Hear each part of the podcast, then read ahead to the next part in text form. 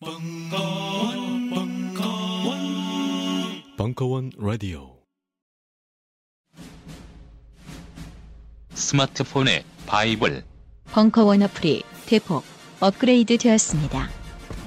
강좌 및 강의별 결제 기능 탑재 멤버십 회원이 아니라도 벙커원 동영상들을 골라볼 수 있는 혁신. 바로 확인해 보세요. 안녕하세요. 용산에서 가장 믿음 가는 조립 PC 전문 업체 컴스테이션의 이경식입니다. 당장이라도 사용하고 있는 컴퓨터를 들어다 던지고 싶을 때 그럴 때를 대비해 저희 컴스테이션이 용산 선인상가 21동 1층 130호에서 기다리고 있습니다. IT 강국에 걸맞게 믿을 만한 조립 PC 컴스테이션이 신뢰를 바탕으로 그 기회를 제공해 드리겠습니다. 궁금하신 점은 문의 주십시오. 011-892-5568번입니다. 우주 최강의 만족스러운 서비스를 제공해드리는 저희 컴스테이션이 늘 기다리고 있겠습니다. 딴지스에게 F1 같은 존재, 컴스테이션은 조용한 형제들과 함께합니다.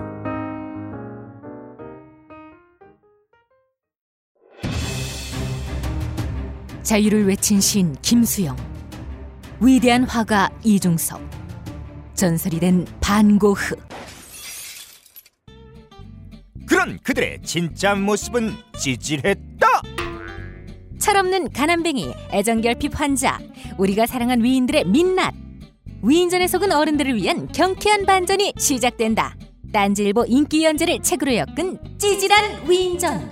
완벽하지 않아서 눈물나게 아름답고 찌질했기에 더욱 위대한 그들의 삶이 전하는 위안과 감동. 딴지일보 홀짝 기자의 찌질한 위인전. 전국 서점과 온라인 서점 딴지마켓에 있습니다. 위즈덤 하우스.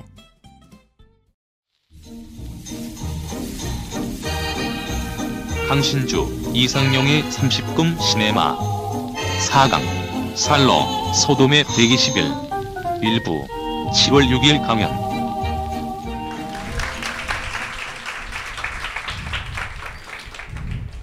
중간에 메르스도 있고 아직 다 끝난 건 아니지만 언제 끝나나 했는데 벌써 이제 짧고 굵게 30금 시네마가 이제 약속된 일정에서 이제 뒤에 거는 저희가 어 7월 23일서부터 어 시내샹 때 했던 것처럼 어 압구정 CGV 극장에서 시네 루멘이라고 하는 이제 강연을 시작을 했어요. 그래서 그 오늘 사이트에 오픈을 했고 어 그거는 뭐 아쉽게도 유료이긴 합니다만 음, 유료로 그 21편의 영화를 전체 프로그램을 만들어서 시작을 했기 때문에 저희가 이제 그 일정 때문에 애초에 약속드렸던 다섯 번을 다 채우기는 지금 좀 어렵지 않을까 싶어서 마지막이 되는 영화가 자연스럽게 살로 소돔의 120이라는 그 피에로 파울로 파졸로 파졸리니 영화를 가지고 마지막으로 이야기를 나눌까 하고요. 이 사람은 실제로 시인이기도 하고요. 어, 소설가이기도 합니다. 그래서 폭력적인 삶이라는 작품은 국내에도 민음사 세계문학 전집으로 번역되어서 나와 있기도 해요. 어, 영화 감독이기도 하고 사실은 여러 칼럼과 논쟁적인 글들을 많이 썼었어요. 가장 논쟁적이 됐던 글 중에 하나는 68 혁명 이후에 유럽에서 프랑스 68 혁명 이후에 그런 젊은 세대들을 향한 어떤 글들을 쓰면서 당시 이제 젊은이들의 공분을 사기도 했었던 그런 논객 중에 한 명이기도 했었고요. 펠리니아 그 카, 카리비아의 밤이라는 작품의 시나리오를 쓰기도 했었어요. 어, 파졸리니의 제자의 혹은 후배에 해당되는 유명한 인물은 또 역시 시네 루멘에 들어가 있는 베르나도 베르톨루치 한국에는 몽상가들의 감독으로 알려져 있지만 사실 파졸리니와 동시대 때 어, 거미의 계략이라든가 수능주의자와 같은 또 놀라운 정치적 작품들을 만들기도 했었는데 이들끼리가 이제 서로 다 친구인 거죠. 혹시 이탈리아 동시대 유명한 작가 중에 한 명이 또 모라비아라는 작가가 있거든요. 모라비아하고 친구이기도 했었고 모라비아에 대해서도 공격적인 칼럼도 또 많이 쓰고 모라비아가 원래는 이제 리얼리스트였었는데 대부분 그 펠리 아, 파졸리니도 1920년대 때 출생을 했었기 때문에 어, 무솔리니 정권이 40년대 그 초중반에 초반쯤에 이제 무너지게 되죠. 그렇게 되기 전까지 사실 레지스탕스 문화라든가 이런 것들이 이탈리아를 중심으로 북부 이탈리아를 중심으로 상당히 많이 퍼져 있었었는데 어, 그때 막 싸우거나 투쟁하거나 하는 경우들이 많이 있었고 그들은 대부분 다 리얼리스트로서 어떤 예술가의 삶을 살았다고 한다면 이탈리아 영화사나 문화사를 이렇게 들여다보면 50년대 60년대 지나가면서 확 바뀌어버려요. 리얼리스트 대신 모더니스트들이 갑자기 대거 그들이 변해서 등장을 해요. 모라비아 같은 경우도 그렇고 이탈로 칼비노 같은 이탈리아 유명한 작가도 지금 환상 작가나 환타지 작가쯤으로 알려져 있지만 원래는 거미집의 오솔길 같은 초기작들을 보면은 레지스탕스 이야기를 아이의 관점에서 다루고 있는 상당히 리얼리틱한 부분들이 많은 그런 작품들이었었는데 리얼리스트하고 모더니스트하고 사실 그렇게 멀리 있는 것은 아니거든요. 리얼리즘적 인식이 어느 순간에 모더니즘적 인식으로 바뀌게 되는데 파졸리니의 영화 전체도 사실은 그런 기류 속에서 살펴볼 수 있는 여지가 있습니다. 근데 제가 그 얘기를 길게 못 드린 건 리얼리즘, 모더니즘 떠들다가 오늘 또 다 하루가 지날 것 같아서 또 다른 기회에 말씀드릴 수 있으면 좋을 것 같고요. 어, 살로 소돔의 121은 파졸리니 영화 중에 가장 유명한데 어, 마지막 작품이에요. 이 작품을 만들고 나서 로마 근처의 해변가에서 휴양지에서 변사체로 발견이 됐어요. 어, 난도질 뭐 사람들이나 어떤 주장에 따르면 애인이었던 동성애자이기도 했었기 때문에 동성애 애인이 죽였다라는 설도 있었지만 어, 난자가 된 걸로 봐서는 한 명에 의한 것은 아니다라는 추론이 나오기도 하는 등 일종의 스캔들의 역사로서 남게 됐던 사건이었었는데 살로 소돔의 121이 파졸리니의 대표작은 절대로 아닐 거예요. 근데 가장 불쾌한 작품이면 분명 하다고도 얘기를 할 수가 있고 실제로 파졸리니가 1960년대까지는 되게 에너제이틱하고 에너지가 넘치고 긍정적인 마인드 혹은 원래 자기가 공산주의자이기도 했었고 하층민들을 옹호하는 영화들을 상당히 많이 만들어내다가 70년대 들어가면서부터 약간 좀 생각이 바뀌기 시작을 해요. 아까 68 혁명도 때 그 젊은 세대도 막 논쟁을 벌이고 싸웠다고 말씀드렸잖아요. 약간 이제 파졸리가 기성세대가 된 것도 있었겠지만 세상을 좀 더 살아보면서 관점이 좀 바뀌어요. 바뀌면서 좀 불쾌한 같은 것들이나 염세적인 색깔들을 막 드러내기 시작을 했거든요. 그래서 70대 초반에 생애 3부작이라고 뭐 데카메론, 아라비안 나이트, 캔터베리 이야기와 같은 우리가 너무나 잘 알고 있는 이 신화적인 그 고전들을 가지고 자기 영화적 버전으로 지금 다 이게 영화 제목이기도 하거든요. 파졸리니 이런 영화들을 만들었는데 제목은 생애 3부작이라고 인생 3부작 뭐 이렇게 달아놓긴 했었는데 영화를 보면 뭐 성적 에너지가 넘치는 영화임에 분명합니다만 한편으로는 좀 우울하기도 하고 약간 기묘한 정서를 주는 그렇다고 해서 걸작이라고 동의하기 좀 힘든 그 이전의 영화들에 비해서는 그런 작품들을 만들었다가 조금 단절한 후에 만든 게 살로 소돔의 121 어, 사드의 원작인 살, 아, 소돔의 121을 가지고 만들었던 영화였었고요. 이 영화를 보면 정말로 깝깝하죠. 오늘 보실 영화이기도 하고요. 어, 이탈리아에서도 처음으로 이 영화 상영할 당시 당연히 극장에서 나가는 사람들, 구토하는 사람들, 욕하는 사람들, 계란 던지는 사람들이 비일비재했었다라는 그런 추문이 있는 영화이긴 합니다만 이 영화를 갖고 이제 저희가 지금 관점에서 다시 바라보게 되면은 여러 가지 다른 생각들을 해볼 수 있을 것 같고 결국엔 그렇게도 얘기 드릴 수 있을 것 같아요. 저희가 이제 금기를 다루고 있는 30금 시네마의 네 편의 영화를 다 다루는데 다 모아서 귀결점이 되는 감독 아, 감, 귀결점이 되는 어떤 지점이 누구냐면 어, 파졸리니라기보다는 사드예요. 음. 사드는 아직까지도 공식적으로 잘 안 읽히는 작가 중에 하나거든요. 그리고 소돔의 121은 최근에 한국에서도 금서로 다시 지정됐던 적도 있었어요. 음. 종종 지금도 어, 사드의 작품은 적극적으로 권장되지 않는 하지만 누구나 알고 있는 이름만 알고 정작 읽어보지는 않는. 그래서 뭐 열린 책들이라든가 다른 유수한 출판사에서도 뭐 미덕의 부름과 같은 사드의 초기작이라든가 뭐 규방 철학이라든가 이런 책들이 계속 번역해서 나오고 있, 있는데 대부분 표지를 만드는 것도 상당히 빨갛거나 어두컴컴하거나 꿀꿀하게 만드는 함부로 읽지 못하게 만드는 그런 느낌을 주는 책으로 만들고 있는데 읽어보면 지루해요 생각보다. 왜냐하면 이 사람이 자신의 철학을 계속 또 풀어놓고 있기 때문에 어, 물론 센 얘기도 많고 야한 얘기도 많고 폭력적인 얘기도 많습니다. 뭐 살인 같은 것들이나 범죄에 대한 독특한 입장 같은 것들이 분명히 있었으니까요. 근데 그걸 철학적으로 또 논증 논증을 하면서 막 또 이야기를 풀어가고 있기 때문에 이렇게 말씀드릴 수 있을 것 같아요. 그 볼테르가 계몽주의 철학자였던 볼테르가 썼던 유명한 그 소설 중에 깡디드라는 작품이 있거든요. 깡디드라는 인물이 이제 여정을 겪으면서 그 철학적인 논쟁을 펼치는 그런 영화라고 볼 수 있는데 깡디드에 해당되는 캐릭터를 여성이나 과격한 어떤 성적 인물로 바꿨을 뿐인 거지 그 인물이 성적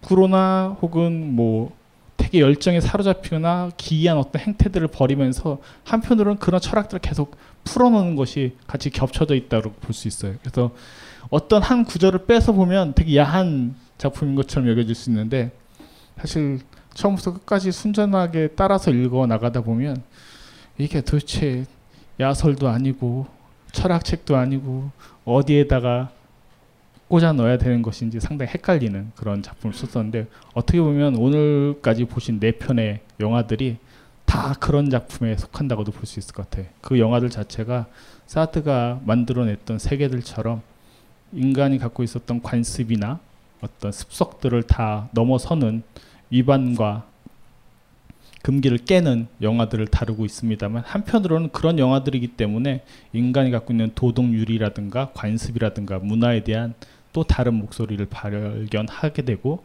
동시에 인간의 본성 이란 무엇인가에 대해서 상당히 논쟁적인 질문들을 던져주는 작품이 아닌가 싶습니다. 그 가장 정점에 있는 작품이 오늘 보실 살로 소돔의 121일이라는 작품이고요. 어, 영화를 보시고 나서 뭐 혹시 보신 분 계세요? 이전에?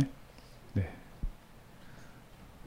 많이들 못 보셨다면 최대한 압축해서 37분 쯤으로 압축해 놓긴 했는데 음, 뭐 여전히 불쾌하실 거예요. 음, 불쾌함을 예고 드리면서 영화 보시고 나서 뵙도록 하겠습니다.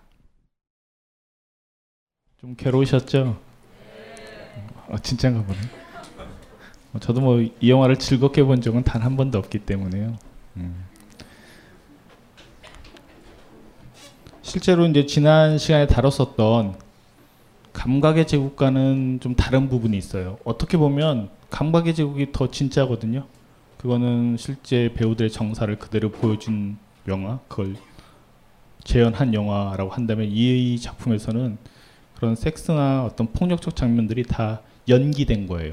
진짜는 하나도 없다는 거죠. 예를 들어서 똥 같은 경우에는 초콜릿 같은 걸로 만든 거예요. 근데 이제 우리의 인식 속에서 보면 그것이 덩이라고 생각을 하기 때문에 보고 있다 보면 이제 뭔가 역겨운 거죠.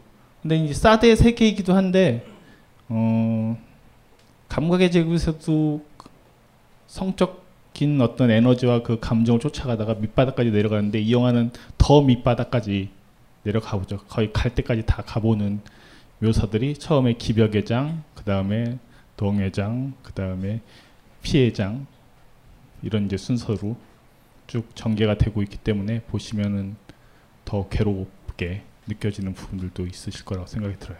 그러니까 실제로 맨 마지막에 이제 살인 혹은 이제 쾌락을 얻기 위해서 살인까지도 서슴치 않는 저 네 명의 파시스트들의 모습을 보이는데 이건 사드의 원작을 거의 그대로 가져온 거예요. 사드의 원작에서는 네 명의 귀족들인 거죠. 부르주아 계급들이 어느 성에서 벌이고 있는 저런 행각들 역시 거기서도 여덟 명의 소년 소녀 여덟 명 여덟 명 열여섯 명의 소년 소녀를 뽑아 가지고 이렇게 그 전개를 하고 있는데 어, 사드가 이 작품을 원래 소돔의 120을 쓴 거는 바스티유 감옥에 갇혀 있을 때 썼었어요. 그 사드의 전기 영화 중에 퀼트라는 영화가 있거든요. 깃털이라는 제목을 갖고 있는 영화가 있고 국내도 개봉을 했었는데 거기서 보면 바스티유 감옥에서 마치 휴지와 같은 두루마리 종이에다가 계속 글을 쓰는 그러니까 사드는 어느 상황에서도 끊임없이 글을 썼던 기괴한 인물 중에 또 하나이기도 했었어요. 그렇게 쓰는 장면들이 나오는데 그때 나왔던 그 작품이 이 소돔의 120일이었었고 사드 스스로도 자기가 쓴 것 중에 가장 과격하고 가장 극렬하고 가장 밑바닥까지 가봤다라고. 근데 그거는 어떻게 보면 이제 현실로 진짜로 그러자라는 것이 아니라 작가나 혹은 예술가가 표현할 수 있는 극단의 영역까지 한번 다 가보는 거죠. 글을 통해서. 그래서 그 퀼스라는 영화에서 보면은 막 벽에다가 감옥 벽에다가 자신의 똥으로 막 글을 쓰는 왜? 왜냐하면 사드에게 이제 그 금지령이 떨어져요.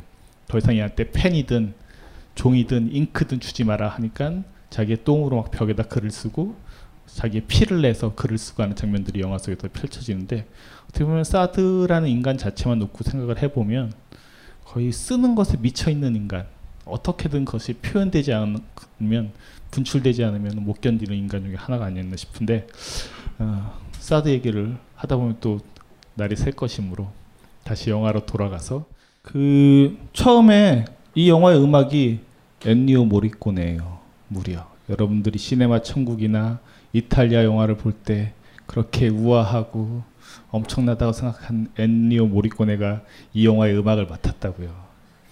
뭔가 이상한 느낌이 들지 않습니까? 우리가 아는 그 엔니오 모리코네가 그 엔니오 모리코네가 맞는지 그 같은 인물이거든요. 맞거든요. 왜 그랬을까?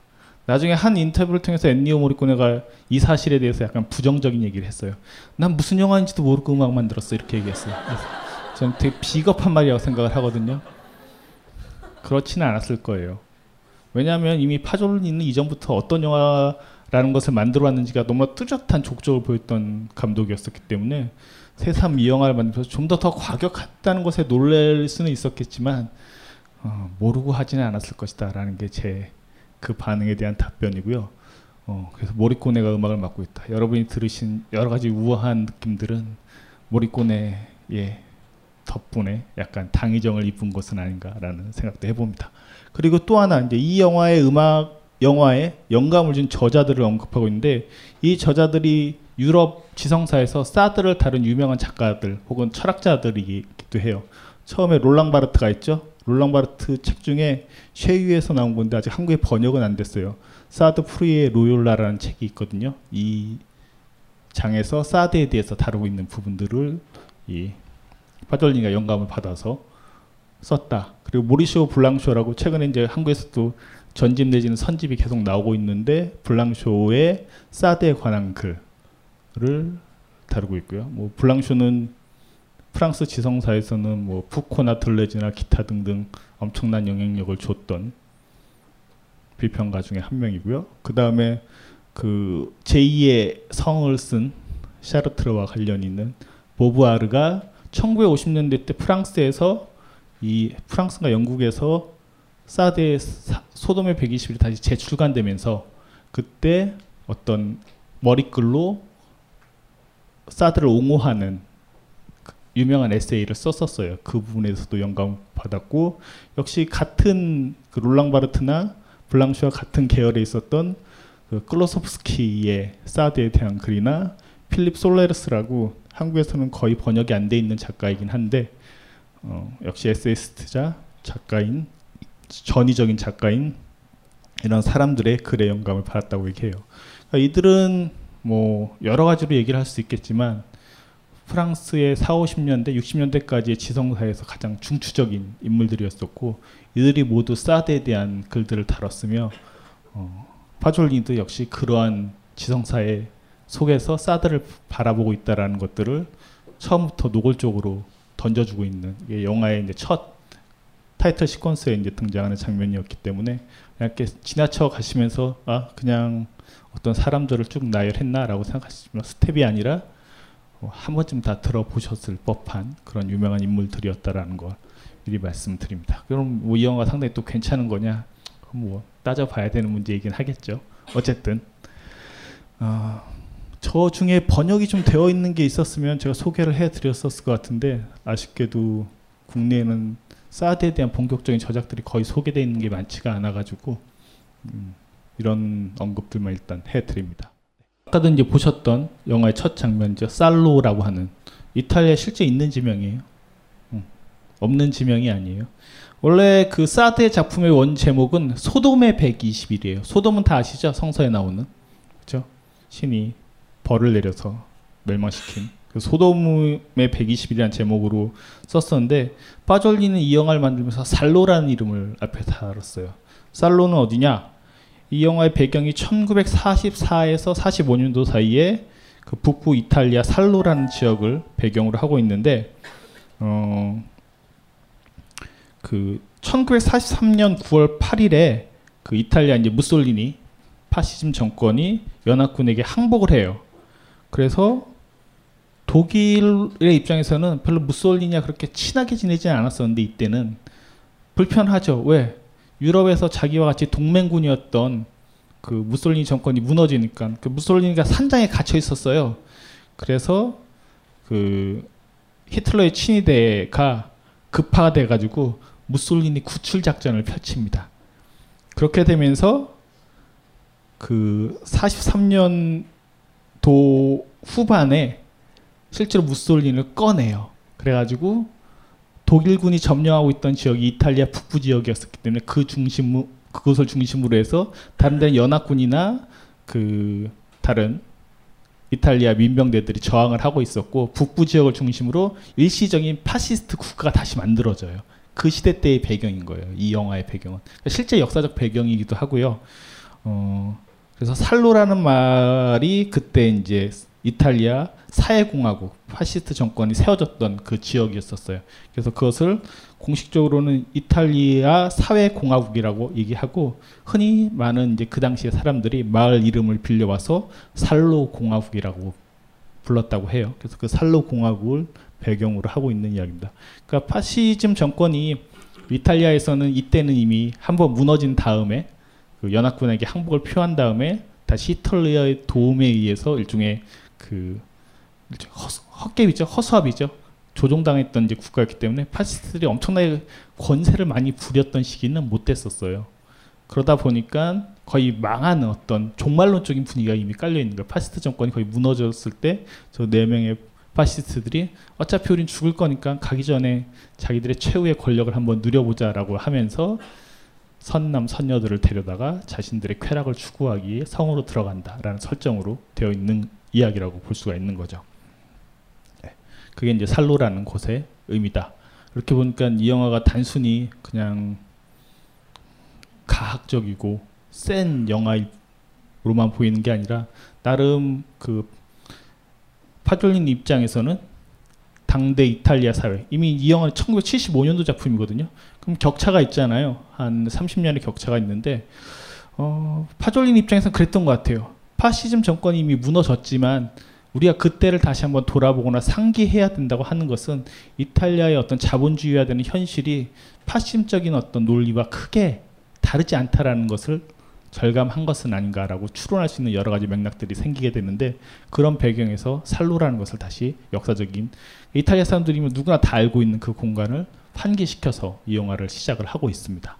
그래서 사드 원제는 소돔의 120일인데 이 영화의 제목은 살로, 소돔의 120일이 됐다라고 보여줍니다. 그래서 그렇게 약간 변형을 가했다라고 생각하시면 될 것 같아요. 다음 장면. 네, 파시스트들이 이제 소년 소녀를 데리고 이동하는 장면인데 마르차보토라고 하는 또 지명이 나와요. 역시 실재하는 지명이에요.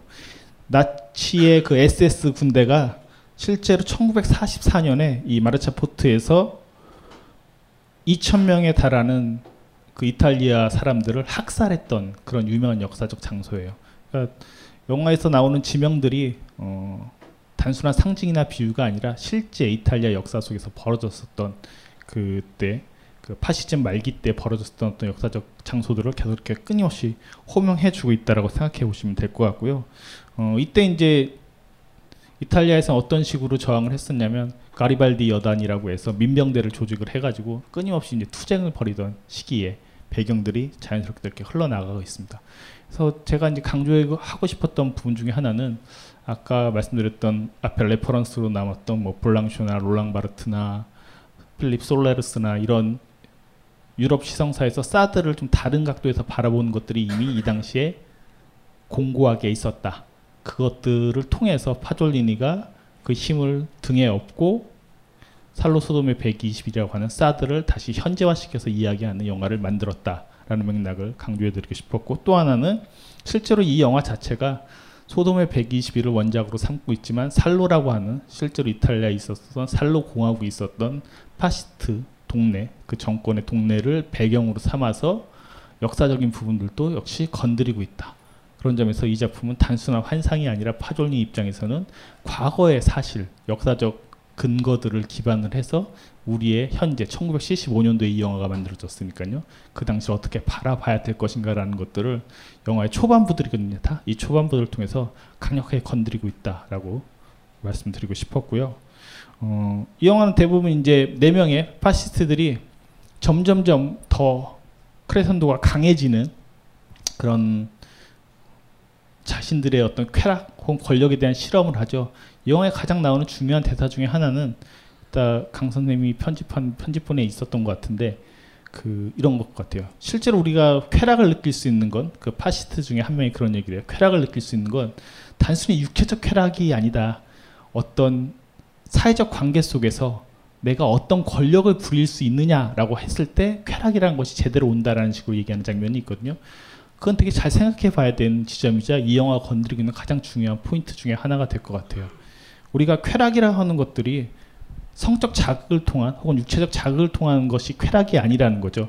파시즘적인 입장에서는 실제로 쾌락을 느끼는 것은 내 권력이 무소불위하고 더 자유롭게 생 부릴 수, 부리면 부릴 수 있을수록 그럴수록 더 크게 쾌락이 온다는 거죠. 권력이 주는 쾌락이라는 것이야말로 파시스트뿐만 아니라 현실적인 정치 사회에서 가장 큰 쾌락 중에 하나거든요. 독재자들이 왜 그렇게 많은 대량 학살을 하겠습니까? 그들에겐 그것이 하나의 쾌락일 수 있다라는 거거든요.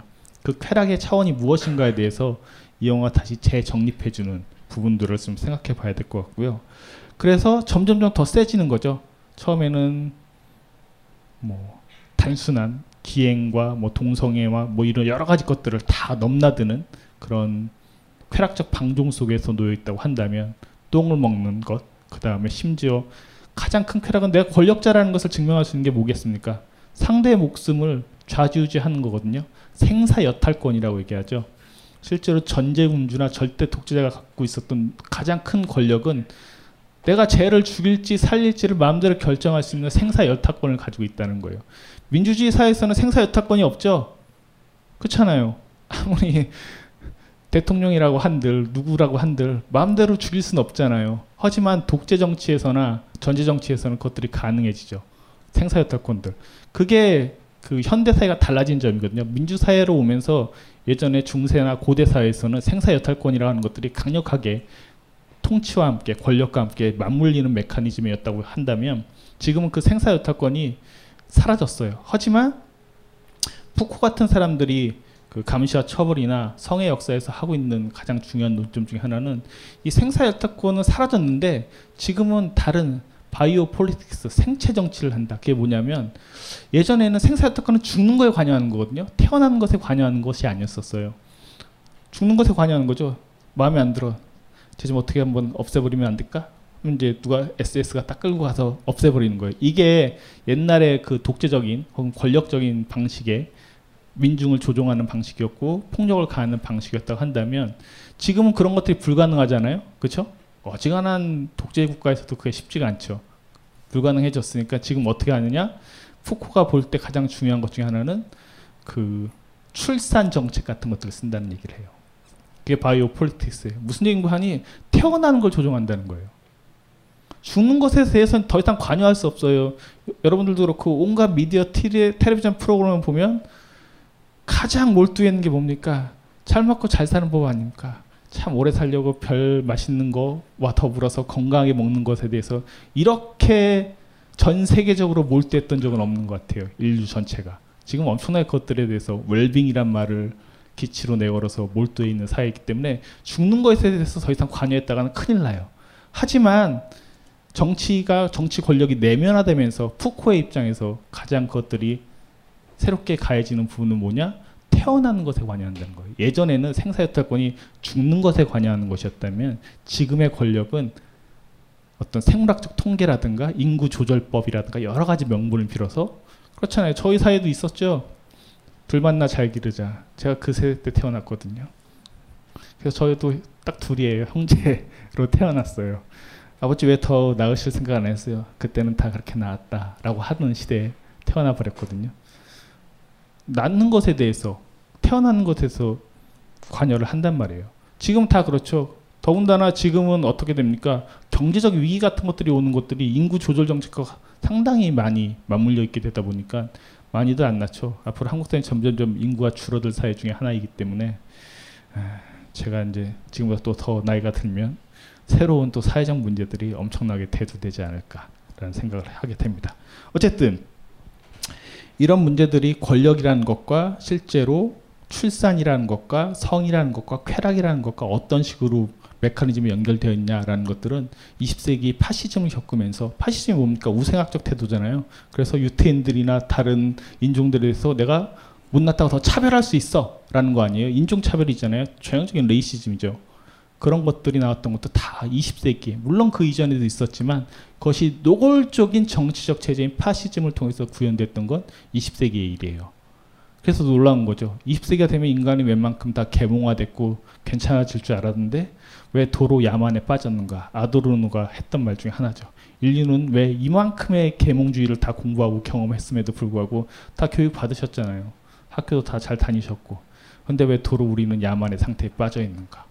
지금 우리에게도 던져질 수 있는 질문 중에 하나인 거죠. 그게 파시즘을 겪으면서 온갖 폭력적인 형태의 레이시즘을 겪으면서 인류의 지성사 안에서 끊임없이 제기됐던 문제 중에 하나예요. 도로 야만의 상태에 빠져버리는 것. 파시즘은 정치 체제에서는 가장 폭력적일 뿐만 아니라 가장 야만적인 형태이고 되게 단순화시켜서 흑과 백을 나누는 구조였었기 때문에 그런 경험들이 준 여파와 충격들이 아직까지도 우리 안에서 내면화되는 거죠. 이 영화에서 가장 놀라운 장면들은 그런 거죠. 저 역겨운 상황들에 대해서 사람들이 어느 순간에 내면화되고 동조하기 시작을 해요.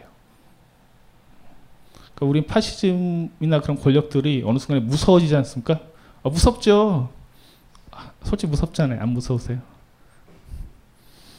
인류가 그 권력이 공격하는 전형적인 방법들 몇 가지가 있어요. 뭐 기업이나 회사로 따지면 뭐 감사라든가 이게 전형적으로 권력을 통해서 통제하는 방식이거든요. 감사, 세금 뭐 이런 부분들을 통해서 권력을 한다든가 더 노골적으로 법을 바꾼다든가 뭐 벙커에서 아청법 얘기도 합니다만 계속 그런 식으로 우리의 욕망에 대한 것들을 걸고 넘어지는 거죠. 왜? 편하게 놔두면 객이니까. 까불면 너 본 적 있지? 뭐 이렇게 된다는 거죠. 괜히 별거 한 것도 없음에도 불구하고 쫄게 되는 인간적 현실. 이것들이 사실은 우리 사회 메커니즘 안에서도 이 영화 관련해서 어떻게 돌아가고 있는가를 한번 생각해 봐야 되는 문제가 아닐까 싶어요. 근데 이렇게 대부분 다 폭력에 내면화되고 폭력을 마음대로 구사하는 파시스트에 대한 이야기를 쫓아가고 있는 영화인데 이 영화에 되게 희한한 캐릭터가 딱 한 명 있어요. 제 눈을 처음부터 사로잡았던 건 이 사람이었었어요. 그 사람에 대한 얘기를 하면 여러분이 조금은 편해지실 거예요. 파졸리니가 그럼 다 권력자들이 저렇게 마음대로 폭력을 저지르고 그리고 다 내면화되고 나중에 그 경호원들이 저렇게 음악에 맞춰서 사실 영화의 처음과 끝이 같은 음악이거든요. 음악에 맞춰서 이렇게 춤추면서 네 애인 이름 뭐라 그랬지? 뭐라는 식의 그런 일상적 대화를 하면서 갑자기 툭 영화가 끝나버리거든요. 영화가 그렇게 툭 끝나버려요. 자른 게 아니에요. 그게 마지막 장면이에요. 그대로. 그렇게 끝나버리는 어, 파시즘이 내면화되고 일상화되는 과정으로 끝나는 그 우울함만 이 영화의 끝이냐. 딱 한 명이 희한한 인물이 있어요. 제가 봤을 때는. 영화에서 보면 이제 인물들이 그럼 왜 죽어버리지 뭐 죽어버리지 못하고 있냐 뭐 이런 얘기들도 하고 실제로 이제 영화 보신 장면에서 그 서로 걸리게 되니까 파시스트들이 정한 규칙에 걸리니까 서로 막 고발하잖아요. 저를 살려주시면 사실은 이러면서 고발을 하는 그런 메커니즘들을 말이에요. 권력 안에 이제 놓여 있게 될 때 어, 가장 무서운 게 저를 살려주시는 대신 하면서 이제 옆에 있는 사람들을 팔기 시작하는 거죠. 그런 막장을 다 보여주는데 유일하게 계속 침묵을 한 채 이 이야기꾼들이 이야기를 할 때 가만히 피아노만 치고 있다가 나중에 호련히 죽음을 선택하는 인물이 피아니스트예요. 그러니까 한마디도 하지 않기 때문에 저한테 저 여자가 무슨 생각을 했는지는 알 수가 없으나 그럼에도 불구하고 영화를 보고 있으면 우리는 느끼게 되죠. 저 여자가 겪을 고통이나 생각들에 대해서 결국에는 결단하게 되는 거죠. 스스로 죽음을 선택함으로써 그것이 일종의 이제 소극적인 의미라고 할지라도 저항을 하는 그런 모습들을 보여주고 있는 유일한 캐릭터이기 때문에 어, 파졸리니가 이 영화에서 유일하게 어떤 희망 내지는 저항으로서의 방법을 보여줬던 건 이 피아니스트의 죽음이 아닐까 싶은 생각이 들어요. 어, 점점점 동화되어가는 인물들이 보여요. 초반에 보시면은 그 잡혀갈 때 스카프를 엄마가 갖다 주려고 하니까 치우라고 막 했었던 그 애도 나중에 보면 처음 장면이 바뀌어서 침을 뱉는 애가 그 애였었거든요. 침을 뱉으면서 그 딸들을 데리고 갔었던 애. 그러니까 금방 이런 식으로 어떤 폭력적인 상황이나 맥락 속에서 이건 명령에 따랐을 뿐이다. 걔가 하는 그들이 하는 말은 딱 하나예요. 우리는 명령에 충실했을 뿐입니다. 이게 그 전범 재판 때 나치 전범 재판 때그 수잔 선택이 썼었던 유, 아 저기 한나 아렌트가 썼었던 아이만에 대한 재판 과정에서 아이만이 했던 얘기가 딱 그거였죠. 나는 명령 체계를 따랐을 뿐이고 법을 따랐을 뿐이다. 근데 이제 한나 아렌트가 그것을 비판하면서 얘기하는 게 그 사람의 가장 큰 문제는 사유가 없다는 것, 지성이 없다는 것이 가장 큰 문제다. 결국 지성이 없으면 사유가 없으면은 저런 식으로 될 수밖에 없는 게 인간 존재의 한계다라는 얘기들을 이 아이만의 경우를 들어서 얘기를 하는데 가장 큰 문제는 그런 것 중에 하나가 아닌가 싶어요. 결국 생각을 했었던 유일한 인물이 이 피아니스트라는 생각이 들기도 하고 저것이 소극적 저항으로 보일 망정 이 영화 전편에서는 유일하게 숨 쉴 수 있는 구멍을 찾고 있, 있을 수 있는 영화였어요. 이 영화는 파시스트를 얘기하는 것처럼 탈출구가 없거든요. no way예요. 아무데도 길이 없는 정말로 꽉 막힌 이 전망 그 절망 속에서 다 죽어가고 죽음을 향해 달려가고 있을 때 유일하게 저 피아니스트만이 유일하게 저항을 합니다. 또 재밌는 장면들 중에 하나로 그 꼽을 수 있는 것 중에 하나는 나중에 이렇게 살인하거나 고문하는 장면들을 망원경으로 보고 있는 그런 장면들도 여러 가지 좀 생각을 해보게 해요. 그거는 실제로 우리의 현대 문화를 한번 생각해 보게 하거든요. 여러분들이 되게 싫어하면서도 보게 되는 문화들이 대단히 많잖아요. 아, 끔찍해. 저건 아니야. 라고 하면서도 우리는 고문, 강간 이상의 어떤 폭력적인 상황들을 여전히 관음증적으로 바라보게 되는 상황들이 있어요. 그럴 때 우리가 과연 저 파시스트보다 더 나은 게 무엇일까? 이렇게 질문하면 우리가 저 사람이라고요? 라고 따지실 수 있겠지만 실제로 이 영화에서 되게 흥미로운 장면 중에 하나가 뭐냐면 제가 골라놓지 않는데 엉덩이를 놓고 누가 어떤 엉덩이가 가장 이쁜가라는 것을 보여주는 장면이에요. 남자인지 여자인지도 구별되지 않게 놓은 채 선발하는 장면을 볼 때 그게 인간을 사물화로 대하는 거거든요. 인간을 마치 물건처럼 대하는 것들인데 현대 문화의 많은 메커니즘은 인간을 인간답게 대하는 것이 아니라 사실은 인간을 사물화시켜서 대하고 있습니다. 그게 원래 파시즘의 가장 기본적인 구도 중에 하나일 뿐만 아니라 자본주의가 갖고 있는 부분이기도 해요. 자본주의는 모든 것들을 사물화시켜서 대하고 있거든요. 그럴 때 파시즘과 자본주의는 되게 쉽게 결탁될 수 있는 맥락들이 생겨나게 되는데 그런 장면들을 파졸리가 1975년도에 집어넣은 것은 사드의 원작에 충실하기보다는 70년대 이탈리아의 문화를 바라보면서 어, 파시즘이란 것이 별것이 아니라 사실 우리가 인간을 사물처럼 대하고 인간에게 뭔가 요구하고 여러분들이 맨날 듣게 되는 최근의 기사의 핵심 다 그거잖아요. 갑질에 대한 거. 음. 노동자들이나 서비스하는 사람들을 뭘로 대하는 거예요? 기계로 대하는 거죠. 사물로 대하기 때문에 생기는 현상이거든요. 내가 자본을 갖고 있는 권력자이고 이 백화점에서 이렇게 많은 물건을 샀는데 나한테 이거밖에 안 돼? 라고 하는 거. 이게 누구에게나 걸려 들어갈 수 있는 가장 큰 함정 중의 하나예요. 이런 자본주의의 서열화와 권력화가 점점점 가속화되고 있다고 한다면 우리 어느 순간에도 그렇잖아요. 여러분들도 서비스 뭐가 불만 있으면 되게 짜증내면서 전화하는 사람들이 많이 있거든요. 저도 가끔 그랬는지 몰라요. 솔직히 말씀드리면. 하면서 왜 이 통화 품질이 왜 이래? 이 핸드폰 꾸준 거 아니야? 이 따위를 팔아먹다니. 그래 보신 적 있으시죠? 없어요? 그러니까 문제가 없다고 생각하지 말라 하니까. 하다못해 껌 하나 사면서도 빨리 계산 안 해주면 되게 짜증내는 문화잖아요. 저희는 고도의 서비스와 감정 문화를 요구하거든요. 어, 심지어 이제 그러니까 영화관은 아닙니다만 극장 서비스하는 사람들 중에는 영화 보고 나서 영화 재미없다고 환불해 달라는 사람들이 비일비재하게 나타나는 사회 한국 사회가. 음. 그렇죠. 제 책을 읽고 나서도 재미없다고 다시 환불하겠죠. 그런 사회로 지금 진입한 지가 꽤 됐거든요. 그 이야기인 즉슨 어떤 것들을 가치나 의미로서 읽는 것이 아니라 사물로 대하기 때문에 그래요. 그리고 내가 이 서비스에 만족하지 못한다. 그거는 무조건 나한테 맞추는 거예요. 이 책이 갖고 있는 원래의 가치나 그 기원에 대해서 생각해보지 않은 채, 그 맥락에 대해서 생각하지 않은 채, 무조건 나한테 다 맞춰주길 원하는 거예요. 모든 서비스와 모든 문화들이 한국 사회가 점점 그렇게 가고 있습니다. 저는 그렇게 생각이 들거든요. 수많은 이런 감정에 대한 분노의 싸움들은 상당수가 그런데 그게 이 영화에서 나타나는 사무라이 과정들이나 저런 파시스트의 태도와 별반 다르지 않다라고 파졸린 이미 이때 예감하고 있었고 그런 부분들을 절가, 절망적으로 다뤘던 영화가 이 살로소돔의 121이기 때문에 단순히 역사적인 맥락으로 이 영화를 보실 필요도 없고 저는 지금의 현재적 관점에서 이 영화를 보신다고 한다면 우리가 만들어내는 극한의 금기들이라는 것이 사실은 우리 스스로가 불러일으키는 어떤 괴물과도 같은 그런 효과는 아닐까라는 생각을 충분히 해 보실 수 있는 여지가 있다는 생각이 들고 그런 점에서 어, 이 한계를 넘어서는 이 영화가 주는 메시지는 대단히 분명할 거라고 저는 생각을 합니다. 네, 일단 제 얘기까지 하고 강신주 선생님과 그 다음 이야기를 나누시도록 하겠습니다.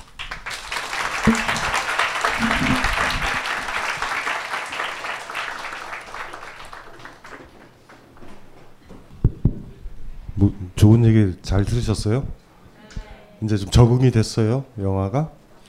그뭐 이 영화를 처음에 봤었을 때 여러분이랑 똑같았어요. 그 다 견디겠어. 똥 먹는 부분에서는 처음은 견뎠어. 그 혼자 혼자 녹아서 먹으라고 그럴 때 있죠. 근데 파티 할 때. 그래서 잠깐 쉬었어요 그때. 뭐지 이게? 아이씨 더럽다. 그래서 이상현 선생한테 물어봤죠. 뭐 물어봤더니 뭐 이상한 얘기를 하더라고요. 어렸을 때 똥을 안 먹어봤냐는 둥. 그래서 뭐야? 왜, 왜 그러지? 그래서 막 맞춰줬죠. 먹, 먹은 것 같다. 생각해 보니 뭐 기억은 별로 없어요. 근데 그, 그, 이 영화는 이렇게 몇 번을 보니까 몇 번 보는 게 사실 중요하잖아요. 몇 번을 보다 보니까 처음에 저도 자극적이니까 영화를 많이 안 봤으니까. 그러니까 이 영화는 교양 영화예요. 교양 영화. 어. 파시즘을 알리는 잔혹 교양 영화. 그래서 저이 이 영화에 이제 저는 뭐 이렇게 selection 있죠. 가장 중요한 대목만 탁탁탁 selection해서 보여주는데 뭐라고요? 교양 영화. 뭐라고요? 똥이 나오는 교양 영화 이렇게 정의하시면 돼요. 잔혹 교양 영화. 파졸리니는 이랬던 것 같아요. 파시즘을 방치하면 너희들은 다 좆된다. 어, 이런 거를 그냥 그렇게까지 막 잔혹하게 우리한테 각인시켜 주려는 것 같아요. 그러니까 이 영화에서 제일 상징적인 장면은 이거예요. 뭔지 알죠? 그 남자가 기억나죠? 예, 규칙을 어겼지만 아주 당당했던 그 모습이 제일 마지막 부분에 그런 잔혹한 처형 현장, 고문 현장 바깥에서도 또 사랑이 또 일어나는 장면으로 파솔리니가 영화를 마무리해요. 그러니까 중간에 여기 멘트들에 잘 기억을 해보셔야 돼요. 이 파시스트의 멘트들 아시죠? 이 사드의 소돔은 이렇진 않아요, 사실은. 좀 달라요, 많이. 이 사드 작품들이 소돔은 완성이 안 됐어요. 그래서 막 그 사람 막 고생 많이 했잖아요. 프랑스에서는 libertin이라고 그래요. libertin. 우리 그러니까 liberty라는 말인데 성적으로 자유분방한. 그러니까 기독교랑 싸우려 싸워야 되니까 프랑스 혁명 전후해 가지고 리베르땅이라는 말을 한번 어디서 검색으로 찾아보시면 자유연애주의자를 얘기해요. 그러니까 그러니까 뭔지 아시죠? 내가 그냥 자유롭게 하는 거예요. 누구를. 섹스도 하고 그러는 거예요. 사랑에 빠지고 부모나 종교가 아니라. 그래서 사실 그게 저주받은 이름이죠. 아직도 기독교가 팽배하는 남루한 우리 사회에서 본다면 리베르 땅은 아직도 욕을 들어요. 최근에도 보면은 막 퀴어 뭐 축제했을 때 보면 개판이잖아요. 나라가 어떻게 이 꼴인지 모르겠어요. 어 이상 이상한 거죠. 뭐 이게 똑같은 문제인데 리베르 땅의 정신을 가지고 있어요. 사드가. 그런데 이게 소돔 같은 경우는 그 진짜로 여기서 소재만 사실 취한 건데요. 거기 그냥 갈 때까지 가요 그냥 막. 근데 사드가 좀 정상적일 때 썼었던 유명한 책이 규방 철학이라는 게 있어요. 좀, 좀 괜찮았을 때 그 책을 읽어보면 어 뭐라고 그래야 되나 그냥 이렇게 섹스라는 건 아이만 낳아야 되는 거야. 이런 이런 거랑 완전 다른 세계를 막 규방 철학에서 얘기를 하고 여자도 성에 눈 뜨고 남자도 성에 눈 뜨는 거죠. 아이를 낳으면서도 성에 저, 성을 저주할 수도 있어요. 그렇게 교육을 받으면 어? 성기는 나쁜 거고 쾌락을 느끼면 나쁜 거야. 이렇게 교육을 받잖아요. 그 저기 조선조 시대 때 양반집 여자들은 어떻게 했는지 아세요? 아이 아이 낳을 때 그러니까 여자들이 no라고 할 수 있었어요. 그 서양 같은 경우는 가부장제가 굉장히 세요. 근데 와서 자본주의 이후에서 20세기 지나서 여성의 인권이 올라간 것 같은데 동양은 음양이 같이 간단 말이에요. 그래서 극단적인 사례로 보면은 서양 사람들은 남편의 성을 따르잖아. 동양은 따르지 않죠. 따르지 않아요, 절대. 그리고 제일 안에 살아요. 제일 안에. 안방 마님이 그래서 나오고 바깥에 바깥 양반이라고 그러는 게 바깥쪽에서 지내요. 같이 잠자면 안 돼요. 개돼지나 같이 자는 거예요. 그러니까 우리는 부모들은 다 개돼지인 거예요. 같은 방에 자지 않아요, 절대. 왜냐하면은 성적으로 정확하게 하거든요, 그거를. 그래서 부인이 이렇게 막 체조를 해, 체조. 예? 자기 저기 생리주기나 이렇게 맞아 임신할 때만 부르는 거야. 여자가 부르면 남자는 무조건 와야 돼요. 그럼 막 달 보고 체조한다고요. 그래서 이렇게 베개하고 엉덩이 들고 가랭이 벌리고 있어요. 그뭐뭐 키스 이런 것도 없어요. 그래서 남자가 사랑을 하려면 첩을 만들어요. 첩. 그러니까 자기 부인이랑은 아이만 낳으면 되는 거야. 그리고 부인도 뭐 청직이라든가 마당새 뭐뭐 잘하면 돼요. 뭐 그것도 좀 깨인 여자나 하는 거고. 그러니까 이런 식의 진짜 관, 관점이었거든요. 그러면은 양반집으로 여자로 태어났다라는 게 뭔지 아시겠죠? 세뇌 교육을 너무 많이 시키는 거잖아요. 시골의 촌부의 딸로 태어나면 너무 편해. 어, 개들이 성교하는 것도 보고 소들이 성교하는 것도 보고 저렇게 좋아하네. 이걸 보고 배운단 말이에요. 온몸으로. 여러분들이 자연에서 배우는 것들을 가만히 한번 보시면 돼요. 먹는 풀, 안 먹는 풀을 배우는 방법은 소를 키우면 돼요. 소를. 꼴먹이로. 소를 가만히 보고 있으면 소가 먹는 건 우리가 먹어도 돼요. 아주 어렸을 때 제가 경남 함양에 살았을 때 아무 이유도 없어요. 그냥 사람이 있으면 되니까 꼬맹이 때 소 키우러 가면서 먹는 걸 배워요. 전 그때 많이 못 배웠어요. 근데 그때 배웠던 건 아직도 산에 가서는 먹어요. 먹어도 되는 거야. 소가 다 그걸 결정하는 거예요. 이해되시죠? 그러니까 자연 상태에서 보는 거죠. 새들 뭐 다 보는 거예요. 너무나 좋아서들 해가지고 발전기 나면 뭐 암컷 수컷이 너무 좋아하는 거지. 이런 걸 본 사람들, 보고 자란 사람들이 건강함이 있어요. 반면 교육을 엄청 시키는 거야. 예를 들면 뭐 태어나 보니까 뭐 못, 모태신앙 이런 것때 저주받은 거예요. 어머님이 좀 술집도 나가고 이게 더 훨씬 더 나아 사실은. 그러니까 뭐, 뭐 뭔지 아시겠죠? 때늦게 40, 50대에서 뭐 어, 이, 이 섹스의 느낌은 너무 행복해. 이거 알아, 알면 뭐예요? 몸 다 망가졌는데. 그러니까 사실 돌아보면은 그런 거죠. 그래서 리베르땡이라는 전통은 그런 거예요. 그러니까 교회, 가문 이런 거랑 떠나서 자유연애를 해야 되는 거예요. 상관없이. 그래서 사드의 책이 지금 번역이 돼 있어요. 그, 그 소돔 이거 이게 이제 말기작이고요. 정리가 다 안 된 거예요. 그래서 앞부분만 좀 정리가 돼 있고 뒷부분은 요약본처럼 이렇게 이렇게 정리가 돼 있어요. 우리나라에 또 놀랍게도 금서다. 놀라운 사실이에요. 우리 금서 있어요. 금서. 근데 규방 철학은 금서는 아니에요. 검색어를 치다 보면 사드의 규방 철학이 있거든요. 그거 한번 읽어 보시면 어 2, 300년 전 글인데 여러분들보다 더 열려 있어요. 더, 더 많이. 뭐 이런 거죠. 파졸리니는 그 사드의 이걸 딱 가지고 와서 파시즘 교양 영화로 만들어 버리는 거예요. 그러니까 아까 첫 장면 기억나시죠? 두 남녀가 있는데 그쵸? 두 남녀를 이렇게 두 남녀의 그런 표현 쓰죠. 말도 안 하고 저 간능적인 거 너무 싫다 막 그러죠. 그러니까 이런 거예요. 파시스트라는 건 사람들이 자연스럽게 수평적으로 연애하고 사랑하는 모습이 싫은 거야. 그걸 끊어버려야 되는 거예요, 다. 중간 부분에 기억나시죠? 사람들 이렇게 목에 묶여서 이렇게 오는. 그 정도 되면 거의 지배죠. 여기에는 굉장히 상징적 구조가 많아요. 클래식 음악 나왔죠. 어, 그 이야기하고 문학이에요. 하나는 음악이야. 그 파시즘의 도구잖아요. 무조건 다. 여기서 음악에 대한 조롱들도 있어요. 문화에 대한 문화 전반은 그냥 압축을 해버려요. 너희들 그래 그렇게 클래식 듣고 그렇게 좋아하지만 그 바닥에는 뭐가 흐르고 있니를 봐라.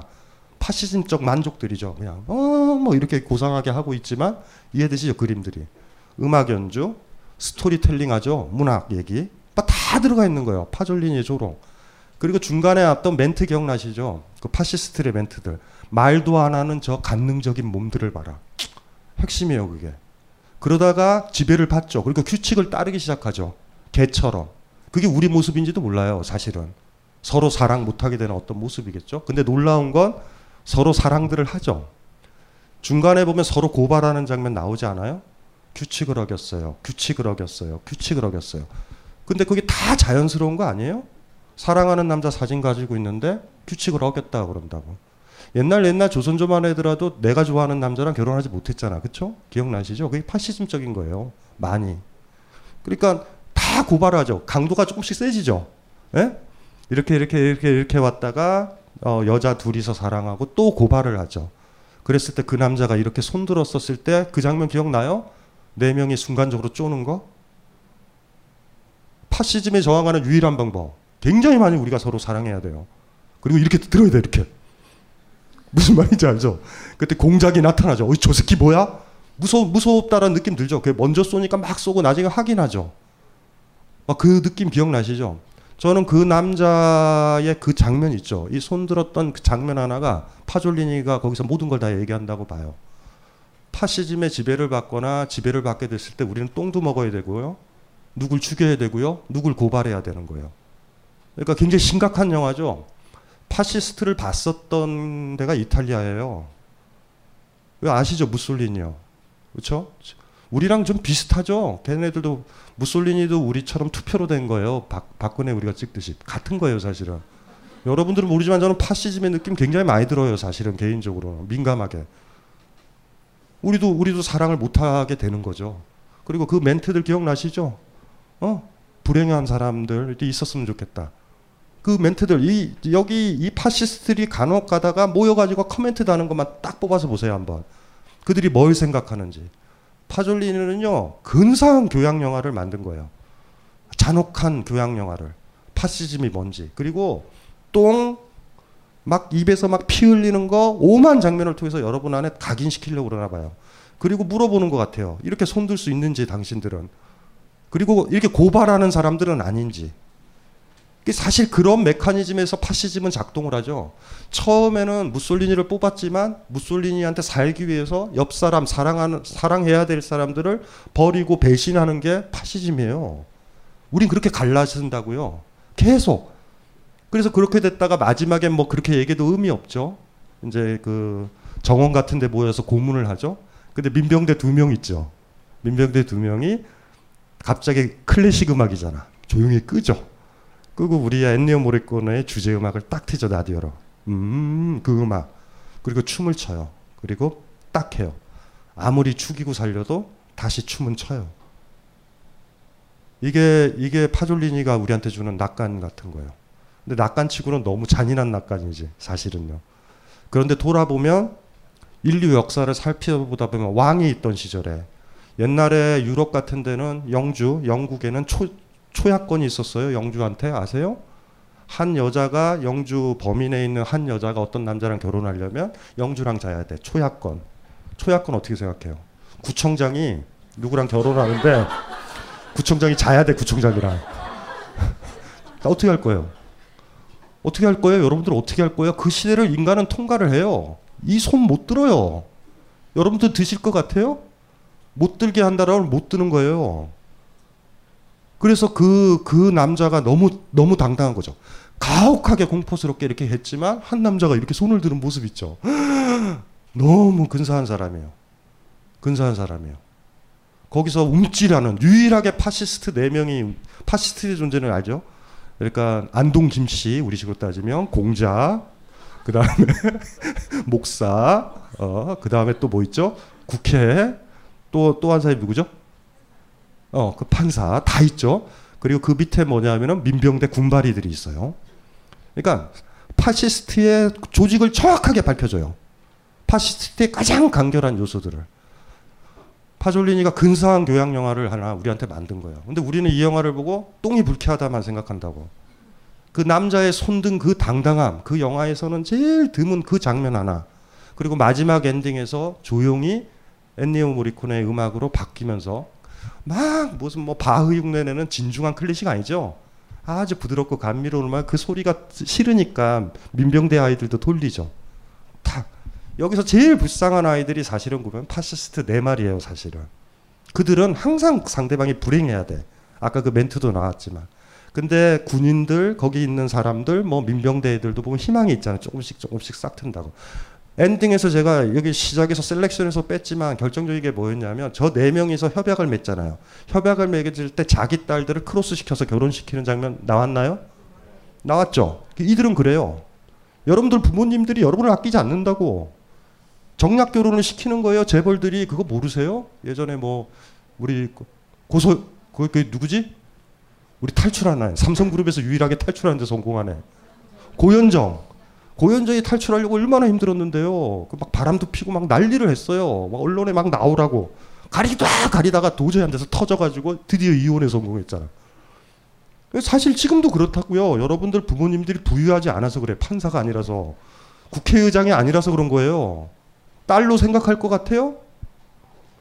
지금 재벌가들 중에서 누가 누가 그들은 결혼을 하고 부부 관계만 유지하면 다른 남자랑 자거나 다른 여자랑 자도 돼요. 마치 옛날처럼. 그러니까 우리는 우리는 슬픈 사람들이에요. 우리는 우리는 굉장히 윤리적이야. 우리는 바람피니 뭐니 뭐니 뭐 이러고 산다고 되게. 부모님들을 잘 만난 거예요. 부모님들을. 한번 생각을 해봐요. 부모님이 정신 차려 보니까 이건이야. 결혼 못 한다? 우리 딸 한 놈 한 나이 죽은 거 기억 안 나요? 저 저 미국에 그 가가지고 여자애 기억나죠? 평범한 직장에 이게 미친 미친년이죠. 미친년이에요. 첫 장면서부터 기득권 세력과 지배자들의 논리를 정확하게 하는 거야. 그들은 그들만 사랑해요. 자식 딸 없어요. 첫 장면서부터 모든 장면이 퍼펙트하게 파졸리니가 상징화해서 만들어 나가요. 그런데 파졸리니 생각엔 그냥 그거를 그냥 풀어놓는 건 별로였나 봐. 아주 여러분들한테 아프게 가르치고 싶은 거예요. 가장 하기 싫은 걸 하게 되는 거다. 똥도 먹어야 된다.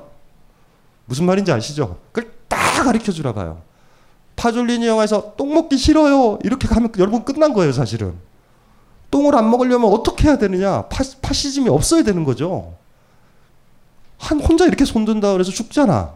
음, 이러건다 그래가지고 여자도 못 지키고. 그래서 이 영화들을 제가 처음에 딱 정의를 내린 거예요. 교양 영화다. 교양 영화인데 아주 뼈저리게 가르쳐 주려고 아주 그냥 잔혹한 건 다 만들어 놓은 영화예요. 하지만 파졸리니는 아주 강력한 사람이에요. 제가 봤을 때.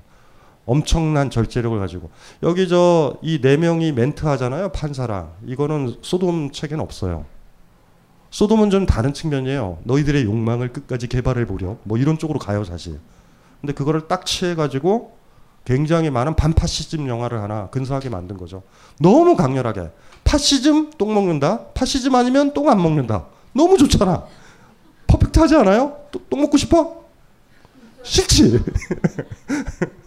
아버지가 아버지가 아버지가 누구랑 이렇게 이렇게 결합해 가지고 나를 자기 친구한테 주면 좋아요? 어 싫지. 어, 싫잖아요. 여러분들 부모는 좋으신 분들이에요. 다행인 거야. 그래서 집에 가서 아버님 손을 잡아요. 어? 안동김 씨 가문이 아니어서 좋다고. 안동김 씨 종손이 아무나 결혼하겠어요? 안동김 씨의 종손이 아무나 결혼하겠냐고. 그 남자아이가 있다면. 예? 다른 어떤 문중과 결혼을 해야 되겠죠? 그쵸? 종부를 드리는 거니까.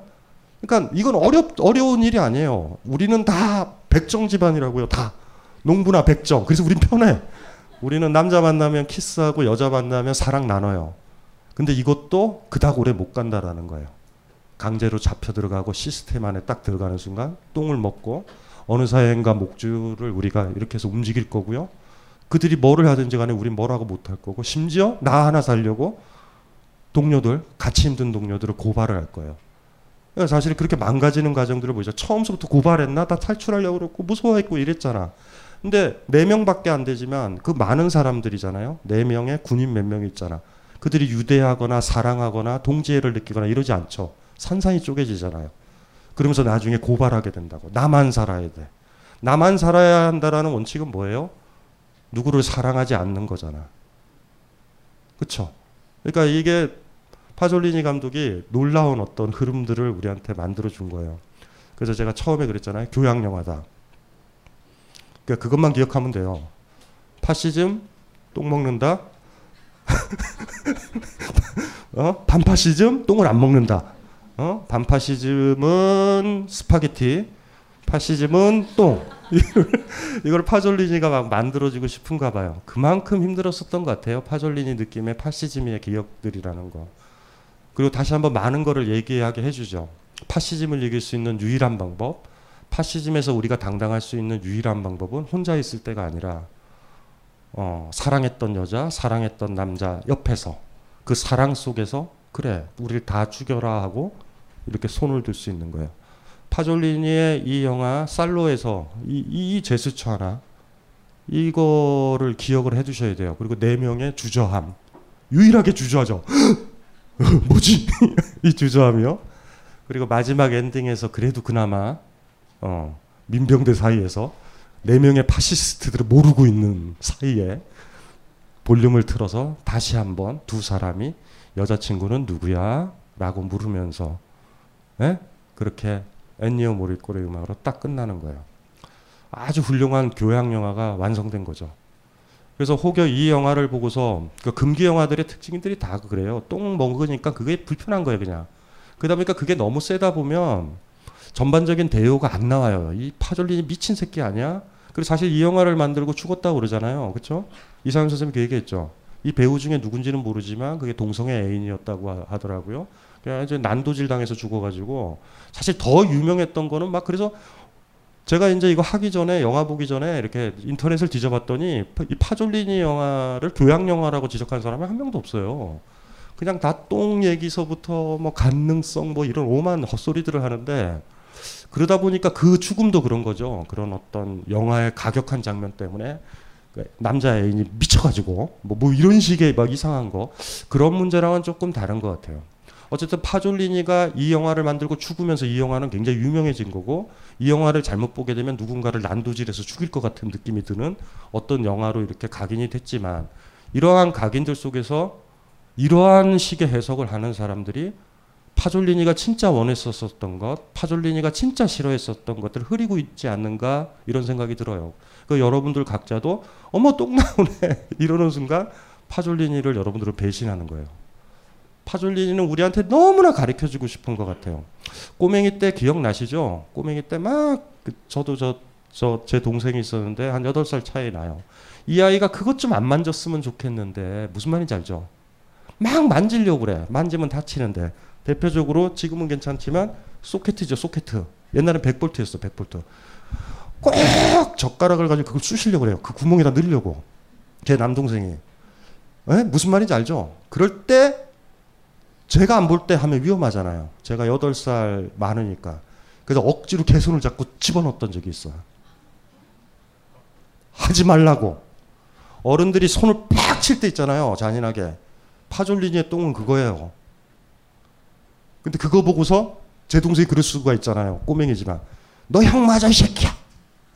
나를, 나를 전기통닭으로 만들려고 그래, 이 새끼야.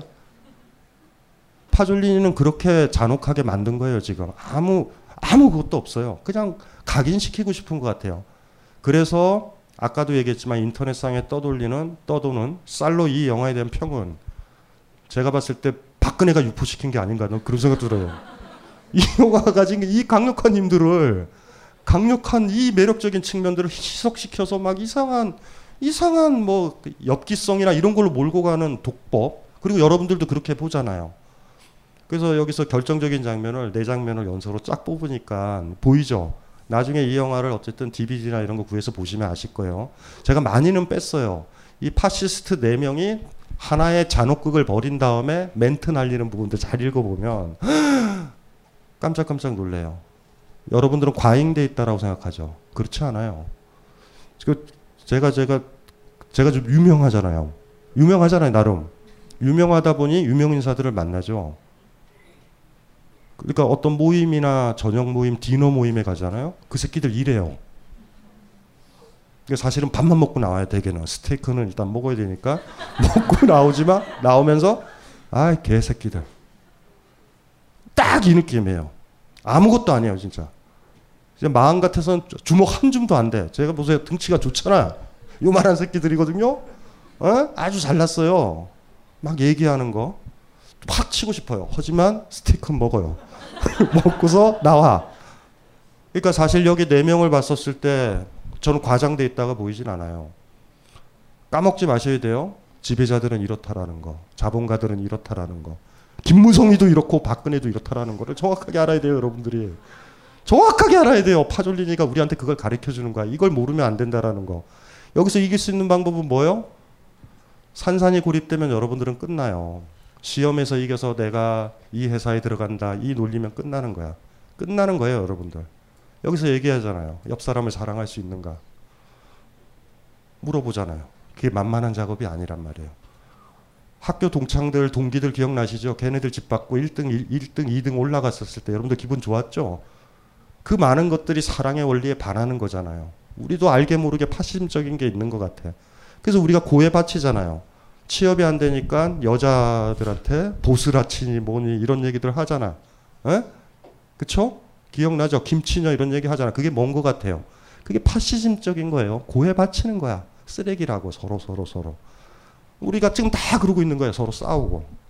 그, 그 메커니즘이 이 메커니즘이에요. 그래서 그걸 길게 제가 나온 거예요. 사진서부터 계속 고해 바치잖아. 걔가 죽었고 걔가 처벌받아야 나는 사는 거야. 이 논리가 그래서 그게 selection 부분이 제일 길어요. 4분짜리를 제가 뽑은 거야. 우리가 어떤 식으로 고해 바치는지. 마지막에 그래도 손이 딱 있잖아요. 딱 요 장면을 기억하는 파졸리니 영화는 잘 보신 거예요. 자 이제는 교양 영화가 됐죠. 안 됐어요 별로? 여전히 여전히 똥은 힘들어요. 사실은 selection을 할 때 똥 장면을 뺀 이유도 있어요. 저도 싫어요 그건. 그렇게까지 안 했으면 좋겠어. 그냥 알겠어요. 다 알겠어. 다 알겠는데 그런데도 이 살로라는 이, 이 파졸리니 영화는 그 장면으로 기억이 나면서 파졸리니가 얘기했던 요 장면, 요 장면 기억나시죠? 규칙을 어기는 거예요. 권력자들이 규칙을 어긴 거야. 어기죠, 당연히. 여러분들도 누군가 사랑에 빠지면 아버지 어머니한테 거짓말 하잖아요. 늦게 들어가잖아. 친구 집에 있다고 뻥치잖아. 모텔에 있으면서. 그래서 아버지가 나타나서 총으로 쏘는 거예요. 뭐 이런 거예요, 그림이. 이해돼요? 그 아버지가 나타나면 여러분들 이래야 된다고. 그래서 하실 수 있냐고요. 아니면 술 깨, 술이 깨보니 이 여자랑 있었어요. 뭐 이럴 거냐고. 아니면 형이 형은 호텔에 있다고 이럴 거냐고. 뭐 어떻게 할 거예요. 예, 이런 영화예요. 그래서 파졸리니가 그 남루한 감독은 아니다라는 거고 화면의 전개가 조금 좀 이게 저 예전에 이상현 선생님이랑 네오리얼리즘 영화 봤었을 때 이탈리아에서는 저기 저 1950년대 전쟁 끝나고 네오리얼리즘이라고 그래요. 그게 뭐냐면 리얼리즘의 느낌이 나는 건 다큐멘터리죠. 그러니까 이탈리아가 이탈리아는 묘한 나라예요. 승전국인데 패전국이다. 왜왜 왜 패전국이냐면은 이런 거예요. 무솔리니가 먼저 제거가 되고 이탈리아가 연합군에 가담을 해요. 최종적으로는 승전국인데 무솔리니 있었을 때 이탈리아는 초토화돼. 이게 뭔지 아시겠죠? 그냥 독일처럼 깔끔하게 초토화되면 돼 히틀러랑. 근데 이거는 뭐 아무것도 아니에요 그냥. 그러니까 영화를 만들어야 되는데 그 고통이 너무 심한 거죠. 파시즘 막 이런 고통이 너무 심하니까 이들은 어떻게 했냐면 영화 감독들이 많이 나와가지고 파시즘을 막 고발하는 영화들을 만들어요. 삶이 고통스러운 거. 자전거 도둑 같은 영화 있죠. 어 그런 영화 막 약자들 나오고 막 어린아이 나오는 거. 근데 이들이 필름이 별로 없어가지고 필름이 얼마 없잖아.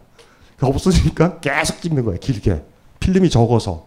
그러다 보니까 다큐멘터리 기법이 나죠. 이상훈 선생님한테 배운 건데 홍상수 영화가 한 200개밖에 안 쓴대요. 한 샷이. 그리고 우리 헐리우드 영화가 막 500개 몇 개 막 막 1000개 막 이렇게 쓰는 거예요. 아니다. 50개인가 밖에 안 쓴다 그랬다. 50개 정도. 보통 영화가 한 헐리우드 영화가 4, 500개를 가지고 계속 편집해서 속도감 있는 거죠. 뭔지 아시겠죠? 근데 홍상수 영화는 애들이 졸라게 길을 걸어가잖아요. 헐리우드 영화면 훅 가야 되는데. 왜냐하면 필름을 아껴 쓰는 거예요. 그러면은 다큐멘터리처럼 느껴지죠. 그래서 홍상수는 좋은 배우들이랑 같이 하는 거예요. 왜냐하면 이들이 연기를 마무리해야 돼, 시마이를. 그러니까 연기를 못하면요. 연기를 못하면 그냥 카메라 많이 돌려가지고 계속 편집하면 돼. 이렇게, 이렇게. 여러분들 뽀샵하는 것처럼. 그러니까 똑같은 거죠. 그래서 네오리얼리즘의 이 기법이 있어요. 화면 전개가 좀 느리죠.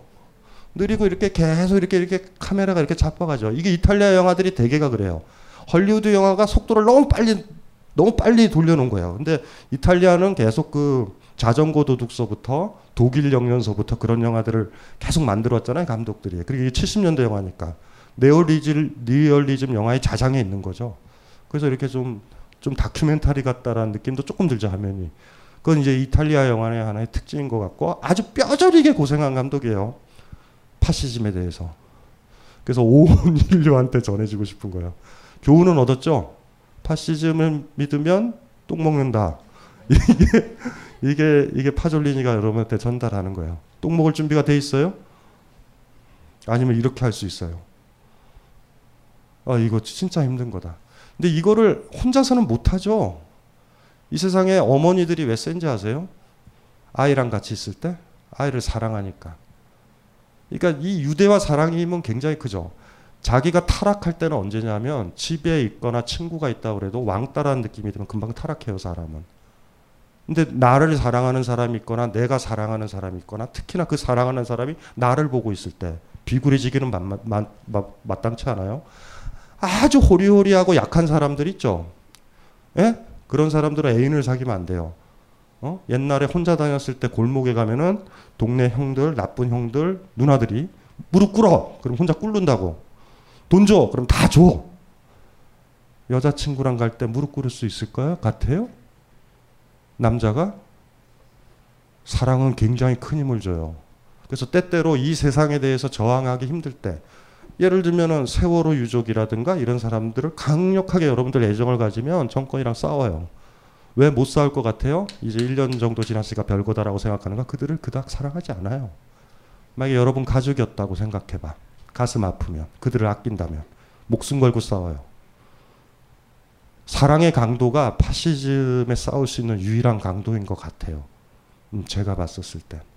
그래서 이 파시스트들, 이 지배자들은 우리가 서로 아끼고 사랑하는 걸 아주 싫어해요. 아주 싫어하잖아. 규칙. 서로 사랑하면 안 돼. 저들의 말, 저들의 저 관능적인 어? 무언에 가까운 저 대화들을 봐. 막 아까 멘트 기억나시죠? 음.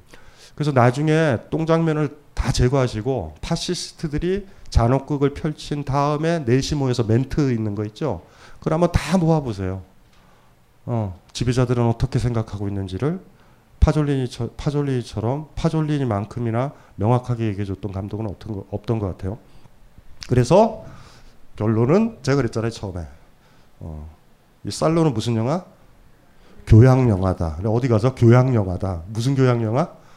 어, 파시 파시 파시즘에 맞, 맞서는 잔혹 교양 영화.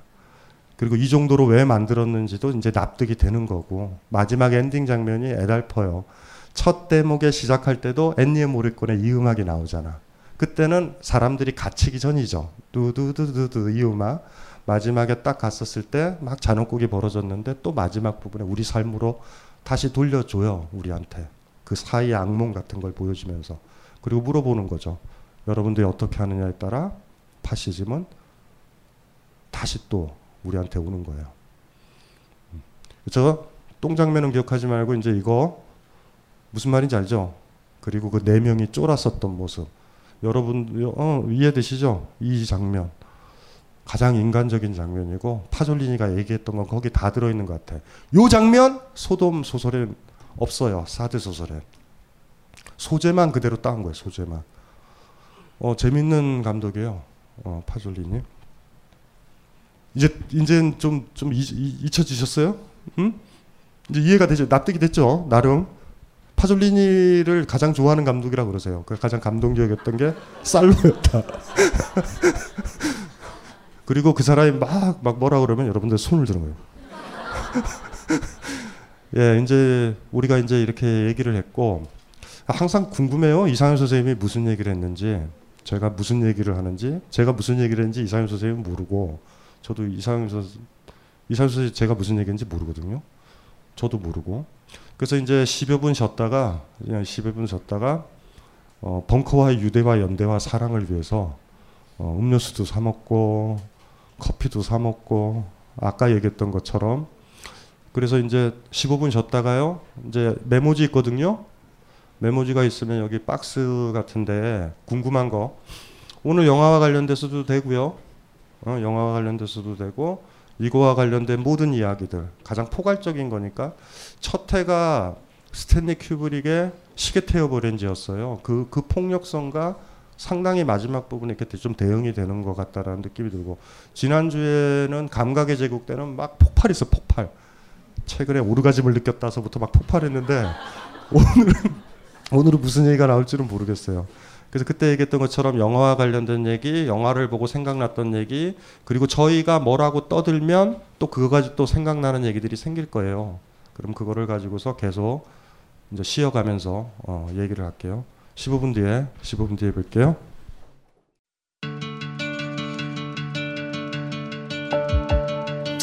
여러분들 좀 더 즐겁게 남은 여러분의 인생 동안 단 몇 초라도 더 즐거움을 기쁨을 가질 수 있는데 조금이라도 도움이 되었으면 합니다.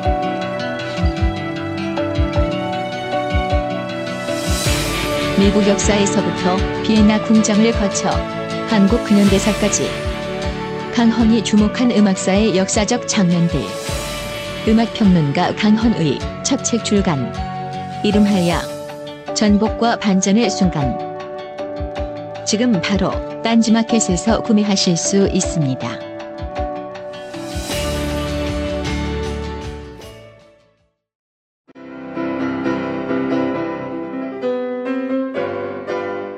클래식은 너무 멀리 있거나 혹은 너무 가까이 있다.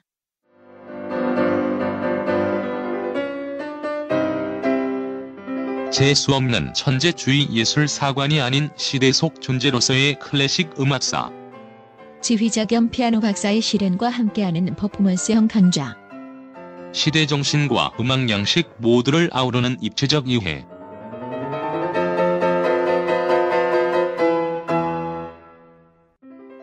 (2015) 벙커원 Ultra Special. 클래식 끝판 48주 과정. 강헌, 송창진. Old Classic. 자세한 사항은 벙커원 홈페이지를 참조하세요. 각종 사회 비리에 처절한 똥침을 날려온 딴지일보가 마켓을 열었습니다. 기자들이 검증해 믿을 수 있는 상품들을 은하계 최저가로 판매하여 명랑한 소비 문화 창달에 이바지할 딴지 마켓. 이제 신뢰를 쇼핑하세요. 주소는 마켓.딴지.com. 우리는 생각했습니다. 신뢰는 가까운 곳에 있다고. 우리가 파는 것은 음료 몇 잔일지 모르지만 거기에 담겨 있는 것이 정직함이라면 세상은 보다 건강해질 것입니다. 그래서 아낌없이 담았습니다. 평산네이처 아로니아 친친친 지금 딴지마켓에서 구입하십시오. 아 어제 제가 밤을 샜어요. 책을 보느라고.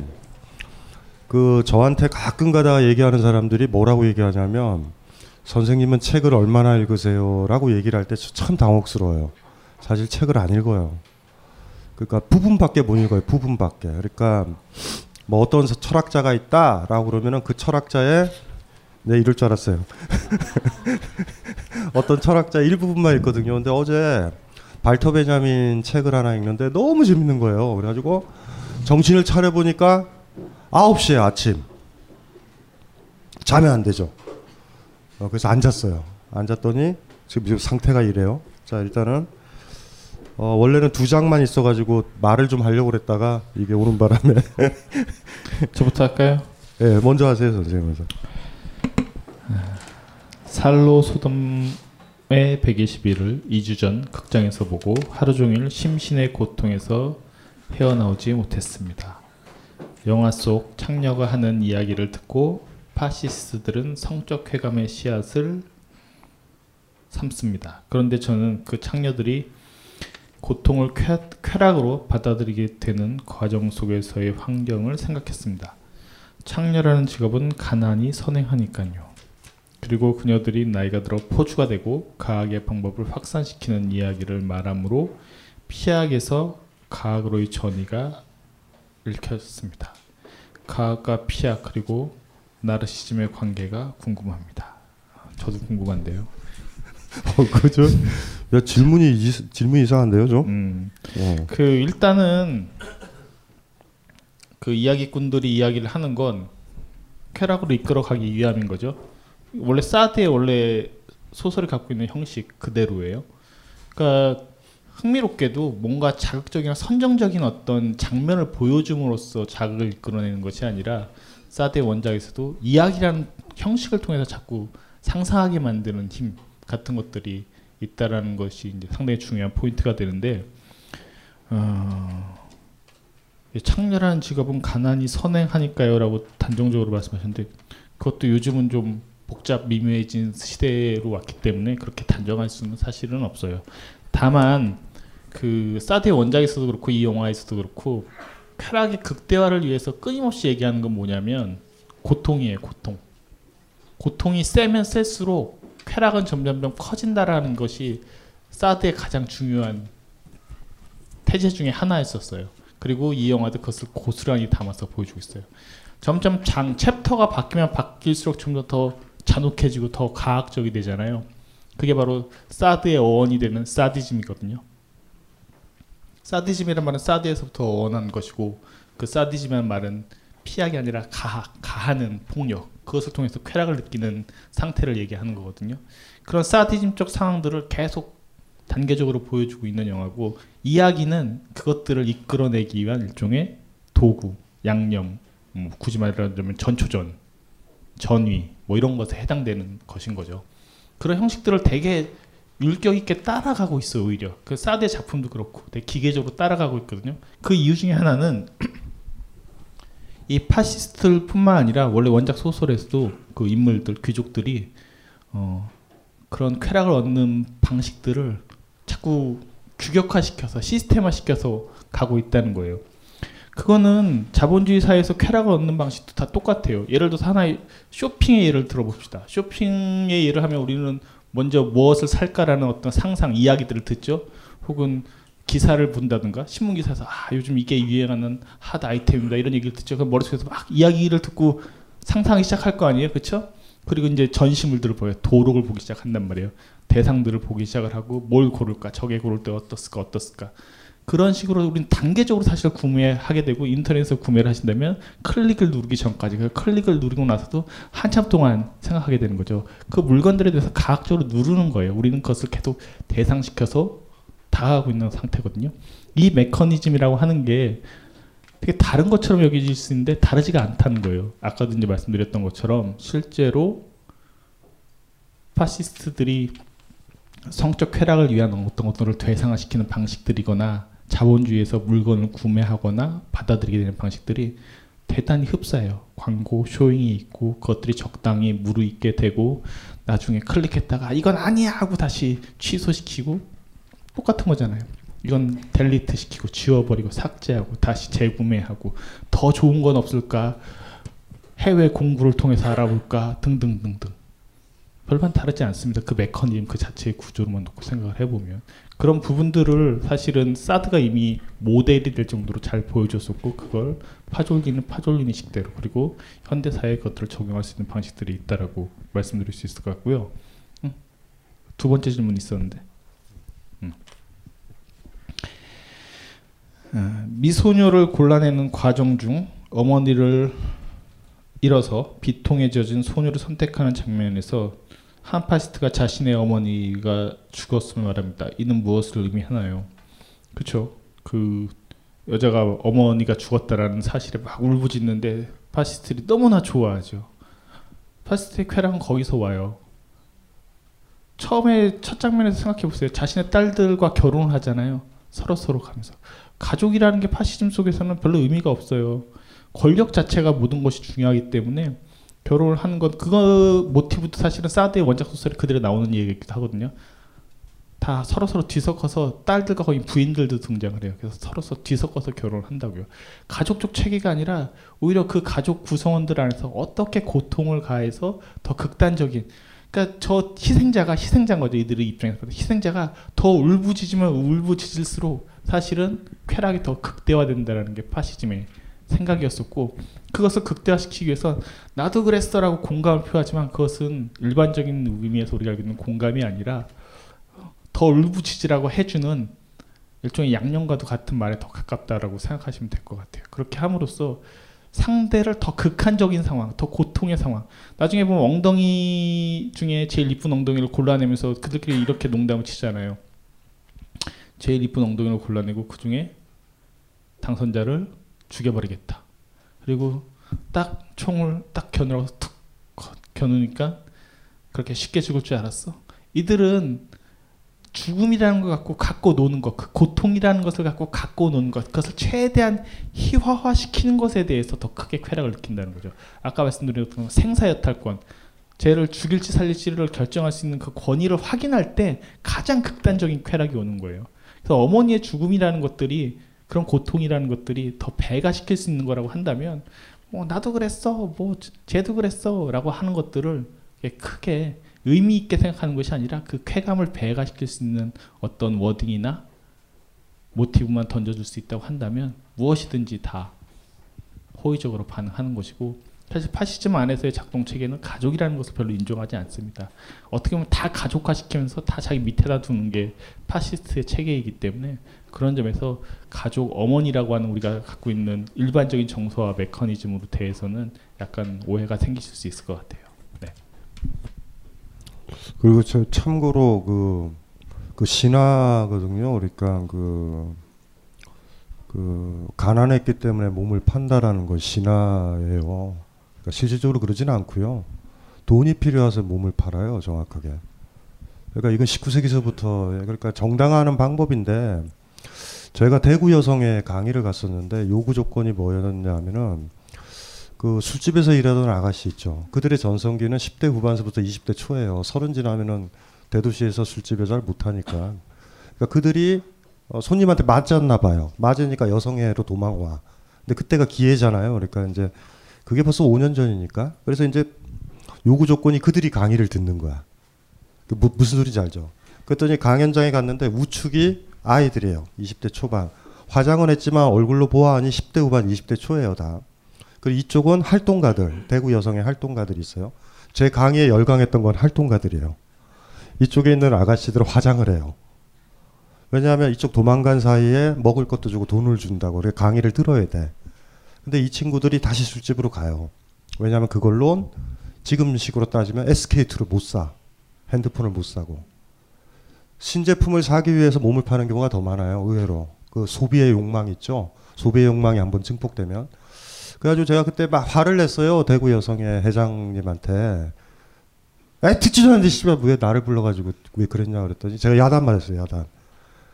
어, 선생님이 한 번 강의를 하면 애들이 이렇게 왔다 갔다 한대요. 이렇게 갔다가 맞아서 이리 살면 안 돼 하고 왔다가 또 화장품이 떨어지니까 또 가고 막 이렇게 반복하는데 선생님이 오면 여섯 번 반복할 게 다섯 번으로 줄어들 수 있다. 그때 제가 그 감동받았잖아요. 그 6, 7년 전에 감동받아가지고 충성맹세를 했어요. 앞으로 부름이 와서 강연을 하겠다고. 괜히 해가지고 한 3년을 갔어요. 계속. 그 그래요. 근데 이게 발터 베냐민의 아케이드 프로젝트를 봐도 축제가 있는 날, 축제가 있는 날, 그래서 어떤 도시나 이런 데 축제가 있는 날 많은 젊은 여자들이 몸을 판다. 19세기 프랑스 파리예요. 소비, 소비. 그러니까 우리가 좀 착시 효과를 가지고 있는 것 같아요. 그러니까 그러니까 그 자기 입장에서 납득을 하는 것 같아요. 의외로 그렇지는 않은 것 같아요. 그래서 전설적인 소설들을 보면 이러죠. 어? 오빠가 사시에 패스하기 위해서 누이가 뭐 이렇게 하고 사실 그런 것들보다 생계와 관련된 것들은요 그렇게 몸을 파는 직업으로는 가지는 않고요 그냥 이렇게 몸을 팔고 돈을 그러니까 그러니까 하룻밤 자고 돈을 받죠 6.25 때의 불분열이 있잖아요. 6.25 때는 남편이랑 다 없어지잖아요. 실종되고. 그러니까 애들 데리고 어떻게 키워요? 여자들이. 자리도 없었잖아요. 직장도. 옛날에는 그러니까 대학에 제일 좋은 과가 가정학과예요 가정학과. 가정학과 가야지 되는 거예요. 그러니까 대학 4년을 가정학과를 가가지고 그러니까 영문과는 찌질한 애들만 가는 거예요. 취업도 안 되고. 그게 나중에 이제 우리 사회가 역전이 되죠. 뭐 문과 계열, 어떨 때는 이제 의대, 공대 이렇게 왔잖아요. 취업 자리와 관련된 건데 6.25 때 같은 경우는 그랬단 말이에요. 그래서 그러니까 뭐, 뭐 먹고 살 게 없잖아요. 남편도 없고. 그러면 옆집 아저씨가 쌀 반만만 갖다 줘도 치마를 걷어 올리는 게 제가 안 돼요. 전쟁 때는 생존. 그러니까 그거는 매춘부가 되는 거랑은 좀 달라요. 많이 달라요. 매춘이 매춘을 한다라는 건 그게 편하다라는 느낌이 와야 돼요. 매춘이라는 작업은. 물론 어떤 영화를 보면 강제로 돼서 이렇게 되지만 어느 순간에 가장 편하게 돈 버는 방법이다라는 인식이 들어와야 되는 거예요. 그러니까 이것을 굉장히 조심스럽게 사실 접근해 들어가야 돼요. 왜냐하면 이건 굉장히 위험한 얘기일 수도 있어요. 사실은 어떤 점에서는. 하지만 실질적인 모습은 그리 움직여요. 그러니까 저도 이제 처음에 대구 여성에 갔었을 땐 어, 호르몬이 밑에서 지냈나 보다. 안 그래요. 절대 안 그래요. 가난한 건 맞는데 내 고등학교 동기 애들보다 핸드폰이 좋았으면 해. 거기서부터 출발해요. 가장 빨리 돈 버는 방법. 그러니까 이거, 그러니까 이 소비가 이 가소비 막 스타들이 막, 막 하고 있는 모습 있죠. 그러니까 TV를 안 봐야 돼. 어, 여고생들이 TV를 안 봐야 돼요. 스타에 빠지면 안 돼. 이쁜 거에 빠지면 안 돼요. 그러니까 이게 치명적인 거예요. 제가 봤었을 때. 그리고 학교 다닐만 하다고 다. 사실 어- 어찌 보면. 근데 그게 아니라 그 소비에 대한 욕구가 땡겨지면 부모 용돈으로 안 된다라고 느껴지잖아요. 그러면 좀 공부도 못 해야 되죠. 공부 잘하면은 공부 잘하는 걸로 나는 훨씬 더 이뻐하고 자랑할 수 있잖아. 근데 공부도 못 하고 공부도 잘 안 된다라고 그러면 이쁜 화장품으로 갈 수밖에 없단 말이에요. 그러니까 이런 느낌, 그 이뻐 보이려는 느낌이 묘하게 뒤틀려지는 거죠. 그래서 이렇게 질문하신 분은 아주 도식적으로 들어가 가난 때문에 이렇다라고 생각하는데 가난 때문에 몸을 팔 수는 있지만 하루 누구랑 자서 쌀 반말을 얻을 수는 있지만 직업으로 하진 않아요. 그러니까 어, 떤 점에서는 뭐 어떤, 어떤 이탈리아 같은데 보면 몸 파는 걸 노동자로 인정을 해라라고 그런 얘기도 하잖아요. 음, 저는 나름대로 일리가 간다라고 보여져요. 그리고 어떤 뭐 나쁜 남자나 이런 영화들 보면 뭐 강제로 뭐 이렇게 되는 경우도 있죠. 어, 탈출의 기회는 시간이 라면 몇 번 있죠. 근데 그 생활이 어떻게 얘기해 보면은 저 슬픈 생활인데 슬픈 생활인데 가장 편안한 생활로 매너리즘처럼 이제 이제 젖어 들어가게 되는 거겠죠. 그래서 질문 자체는 좀 잘못된 거예요. 가난 때문에 몸을 팔아서 피약학 이- 이렇게 들어가진 않아요. 그러니까 질문하신 분은 어린 분이 분명해요. 그러니까 실질적으로 몸을 파는 사람과 인터뷰 한 번도 안 해봤어. 안 만나봤고 만나보면 그런 거 아니에요. 가난하니 오빠가 돈 좀 줄까? 이래서 해결되는 문제는 아니에요. 오빠 돈 가지고 그건 못 사. 이렇게 들어가요. 그거 어떻게 할 거예요? 사찰에 데려 들어갈까요? 동학사 같은데? 비구니 사찰에? 무욕의 땅으로 가자. 이럴 거예요? 이게 만만하진 않아요. 의외로. 19세기서부터 프랑스 파리를 연구했던 베냐민이 봤던 거예요. 왜 축제가 벌어졌을 때 많은 아가씨들이 이쁜 옷을 사기 위해서 몸을 팔고 매춘이 아주 성행하고 역 근처에 막 학생들이 나오는 거죠. 이해되죠? 물론 부모가 돈을 안 준 거죠. 그러니까 더 이쁜 옷을 입고 그 축제에 참여하고 싶은 거예요. 어, 그런 거. 그런 것도 자본주의 사회에서는 생겨요. 자본주의라서 생겨요. 그러니까 자본주의 이후의 매춘은 좀 사뭇 달라요, 많이. 그래서 좀 복잡하다. 물론 가난해서 맞죠. 이건희 딸이 아니니까 그 메커니즘에 들어가는데 절대적인 건 아니에요. 의외로. 그래서 스마트폰을 없애야 돼요, 애들. 어, 고등학교 애들 스마트폰 다 뺏어야 돼요. 그리고 흡, 화면이 안 나오게 해야 돼, 화면이. 눈먼 자들의 도시라는 소설 같은 게 있지만 자본주의를 붕괴시키는 유일한 방법 눈을 뽑는 데 있거든요, 사실.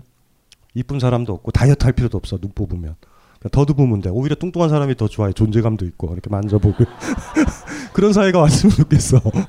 눈이 문제예요. 눈이 이놈의 눈이 눈으로 보니까 이쁜 거 보이고 이쁜 거 보이고 아무것도 아니잖아요. 사실은 돌아보면 그런 생각들이 좀 들고요. 그리고 저 뭐 우리 저 몇몇 시에 보면은 뭐 정호승 시인의 시 보면은 소경들 사랑 이야기들을 얘기를 하더라고요.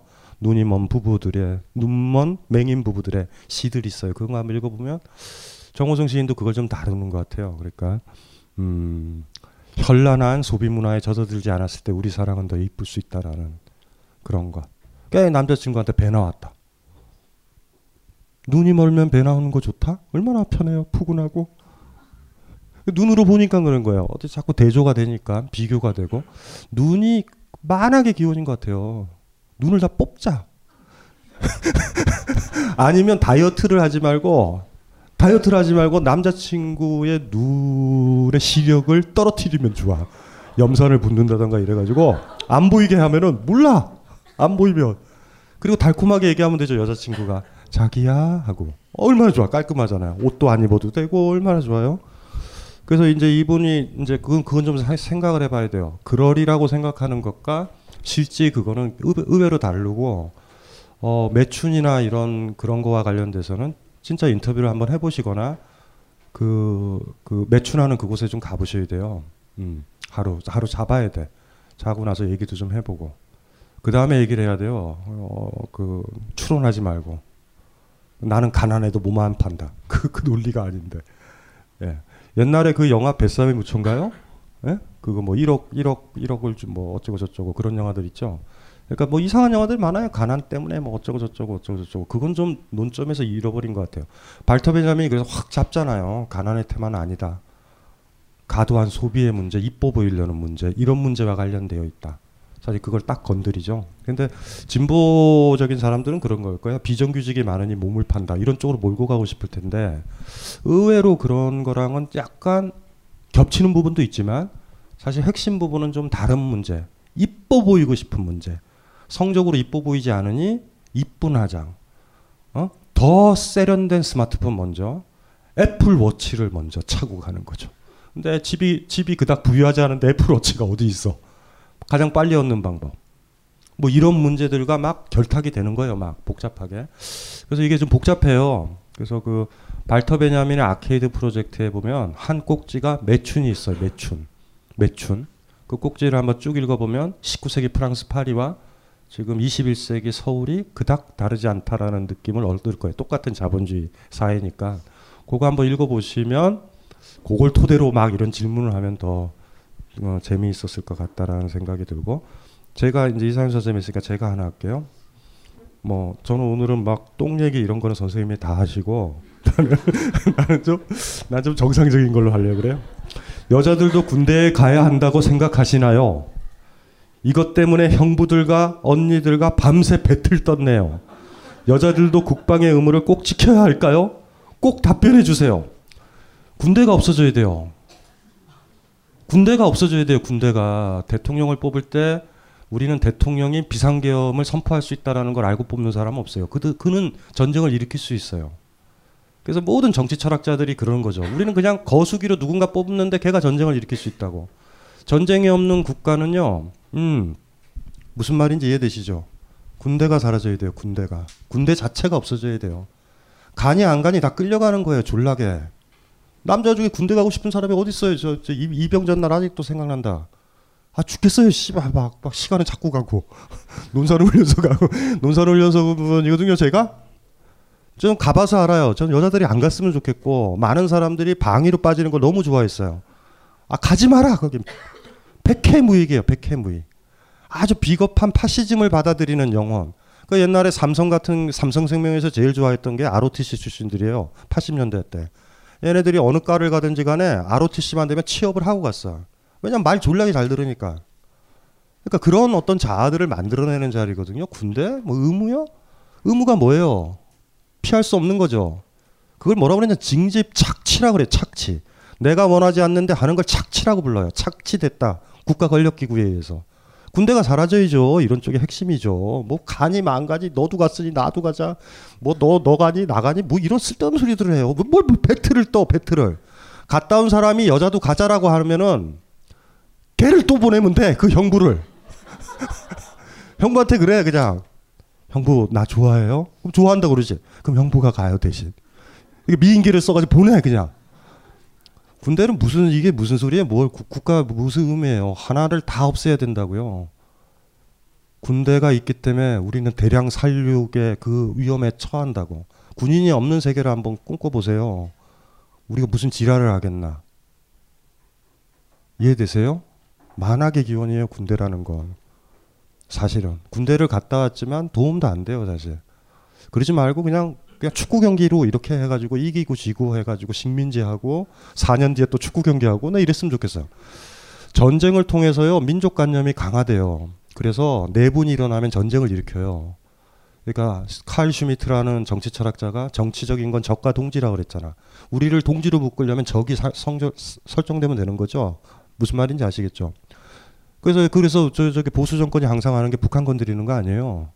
그러면 또 그래서 그 우리 공격하면은 잡발 뭐 이렇게 되는 거잖아요. 싸우면 이 논리에 계속 들어가는 거예요, 우리가. 근데 이 전쟁을 옛날에 옛날 전쟁은요. 이렇게 지금처럼 대량 무기, 대량 살상 무기가 발달하기 전에는 괜찮단 말이야. 칼로 뭐, 뭐 지랄해가 뭐이 이 정도잖아요. 많이 죽여도. 지금은 민간인까지 다 죽이잖아요. 옛날에 군인들끼리 지네들끼리 활 쏘고 뭐 이러고 끝나는데. 그러다 보니까 이게 20세기 들어와서 국가기구도 좀 위험한 거예요. 배팅하기가. 그래서 만들어진 게 국가대항전이에요. 월드컵 올림픽. 어쨌든지 간에 축구를 하게 되면 우리는 붉은 악마가 된다고. 옛날에 저 우리나라 월드컵 했었을 때 그 일본 그 국가대표 나카타를 제가 좋아해서 나카타 응원하다가 죽을 뻔했어요. 우리나라에 없는 캐릭터의 축구 선수다 아시아에. 그 얘기를 강화문 광장에서 하면 죽어요 우리는. 이게 제가 무슨 얘기인지 알죠? 국가대항전이라는 게 그거예요, 사실. 국가대표 경기는 다 보시면 안 돼요. 대신 봐도 돼. 전쟁 말고 하나의 동지로 묶이고 배타적인 단체로 만드는데 최고의 좋은 게 국가대표 대항전이야. 월드컵, 기타 등등. 수시로 열리죠. 지금도 유니버시아드도 열리잖아. 계속 뭐 계속 열려요. 여성체전 뭐다 열려. 뭐 그렇게 사는 거예요, 사실은.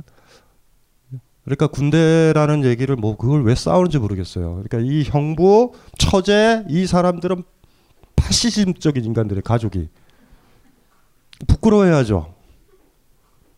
부끄러워해야 된다고요. 군대를 갔다 온 거에 대해서 여러분이 간 거냐고요. 남자들이 철사주로 두 손 꽁꽁 묶인 채로 끌려간 거 아니에요. 사실은 그뭘 잘났다고 뭐 의무는 개뿔. 아이고 군대가 없는 사회가 와야 돼요. 진짜 위험한 거예요. 그래서 여러분들 후손들한테 군대가 있는 사회를 남겨주고 싶어요. 조선조 시절 때 조용조라고 그랬죠. 예? 특산물 내고 세금 내고 몸으로 때우는 거예요. 그 구조는 조선조 시대랑 지금은 똑같아요. 군대 가잖아. 세금 내고. 세금이 좀 통일이 되어 있죠. 돈으로. 국세는 뭐 이런 걸로 통일이 되어 있죠. 옛날에는 특산물도 내고 몸으로도 때우고 세금도 냈어요. 국가는 착취기구고 수탈기구예요. 여러분이 원하지 않든 무조건 내야 되는 거예요. 그리고 내도 좋아. 이상한 데 쓰니까 사대강 같은 데 뻘짓하고. 막 세금을 낼 때 보면 박근혜 정부한테 진짜 내고 싶지 않아요. 화나. 의료보험은 좋아해요, 저는. 의료보험을 내는 거는 할아버지들 있잖아요. 힘들면 저 병원에서 죽 들이시거든요. 웬만하면 진단받아서 푹. 아유, 노시라고 좋잖아, 그거는. 근데 이거 막 4대강 막 이런 거 건사하고 지금 어쨌든 이 새누리당 정권한테 세금을 내는 거는 막 너무 아파요. 마음이 너무 아파. 하, 여기서는 내선 안 되는데 막 이런 느낌도 들고 뭐 그런 느낌도 들죠. 예. 수탈당하고 착취당하는 사람들이 뭐 그거 가지고 갈래 말래 아이고 답답해 죽겠어요. 그런 얘기를 왜 해? 그 국방부 장관이 얘기해야지 대통령이 얘네들이 군대를 안 온다. 자꾸 연기를 한다. 어 뭐 이렇게 지금 얘기를 해야 되죠. 국가 없는 사회를 꿈꾸세요. 아 군대 없는 사회. 군대가 사라져야 돼요. 군대가 군대가 사라지면 국가의 힘은 상당히 떨어져요.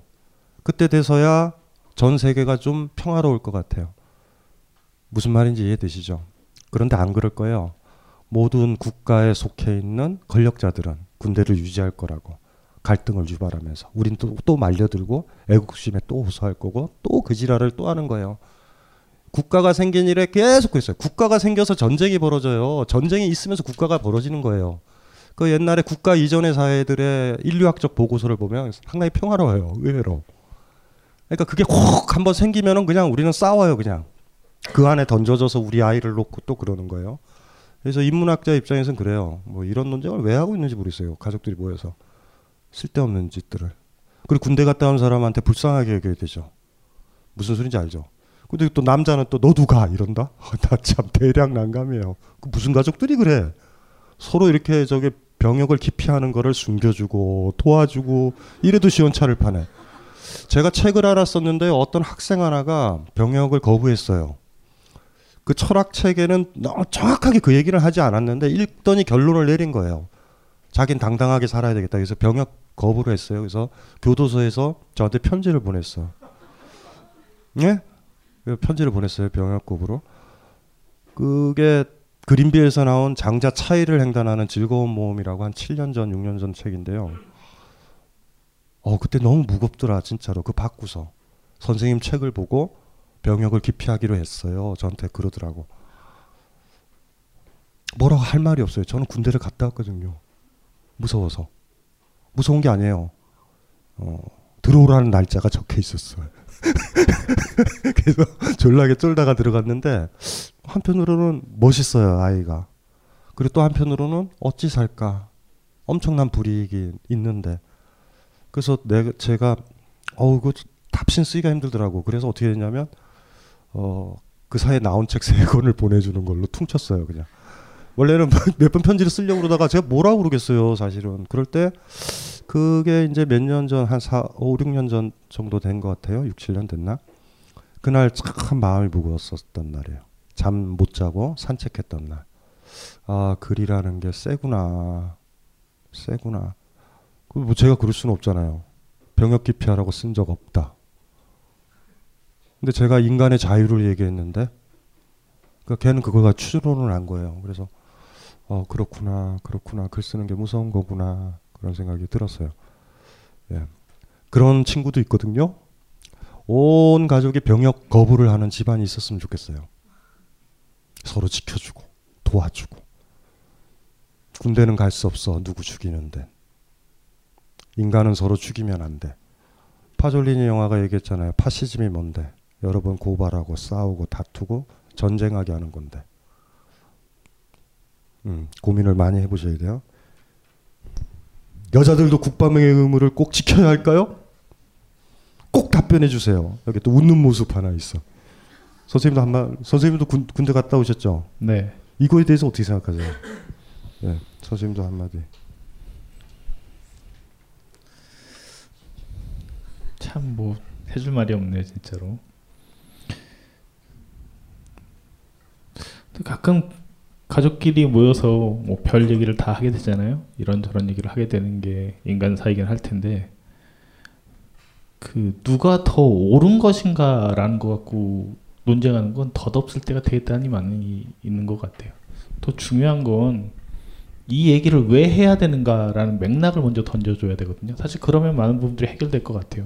왜 갑자기 우리가 여자도 군대 가야 된다는 얘기를 하고 있지? 라고 하는 순간에 왜 여자가 군대 가는 것 같고 문제 삼고 있지? 라고 질문을 바꾸기 시작을 하면은 사실 그 안에서 지금 우리가 처한 상황이나 뭘 우리가 좀 약간 이상한 상태로 얘기를 하고 있는가가 드러날 것 같은데 그게 아니라 마치 얘기의 말에 꼬리를 물고 꼬리에 물기 시작하면 누가 더 옳으냐 누가 더 한국 사람들은 시끄러운 사람들이 이긴다고 하잖아요 목소리 큰 사람 목소리 점점 높아지면서 고 목소리 높아지면서 막 싸우고 있는 걸 보면 아, 그럴 때 에너지를 써야 되나 참 에너지 쓸 때가 많을 텐데 라는 생각이 들어서 저 같은 경우면 왜 우리가 이 얘기를 하고 있지라는 그 한 번의 게임만 그러니까 얘기를. 하세요. 국방부를 여자들이 가야 되는지 이렇게 돌리세요. 그래. 덧없는 얘기를 왜 하냐는 얘기를 하잖아요. 이 자체가 뭐 별로 아니 가자는 거야, 말자는 거야. 예? 아니 뭐꼭 군대를 가야 돼요. 다 가기 싫어하는데 그 얘기는 뭐 하셨잖아요 이미. 음, 알았어요. 네. 아, 결정적인 순간에 어떻게 싹 빠진단 말이에요. 뭔가 저 촬영할 때 뭔가 뭐 이렇게 반병역적 얘기 뭐 이런 것들을 해가지고 사회에서 찍히고 뭐 이런 거를 원하는데 싹싹 피해가요. 혼자서 지키세요. 왜 잘 살고 있는 사람한테 왜 그래? 그 다음 질문.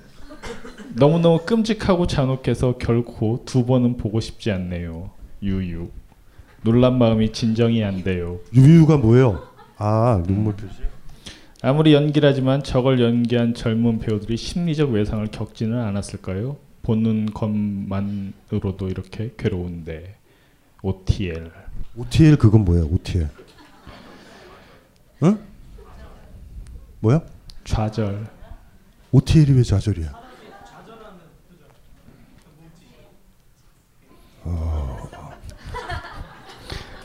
너무 어려운 이 기하학적인 얘기를 하지 마세요.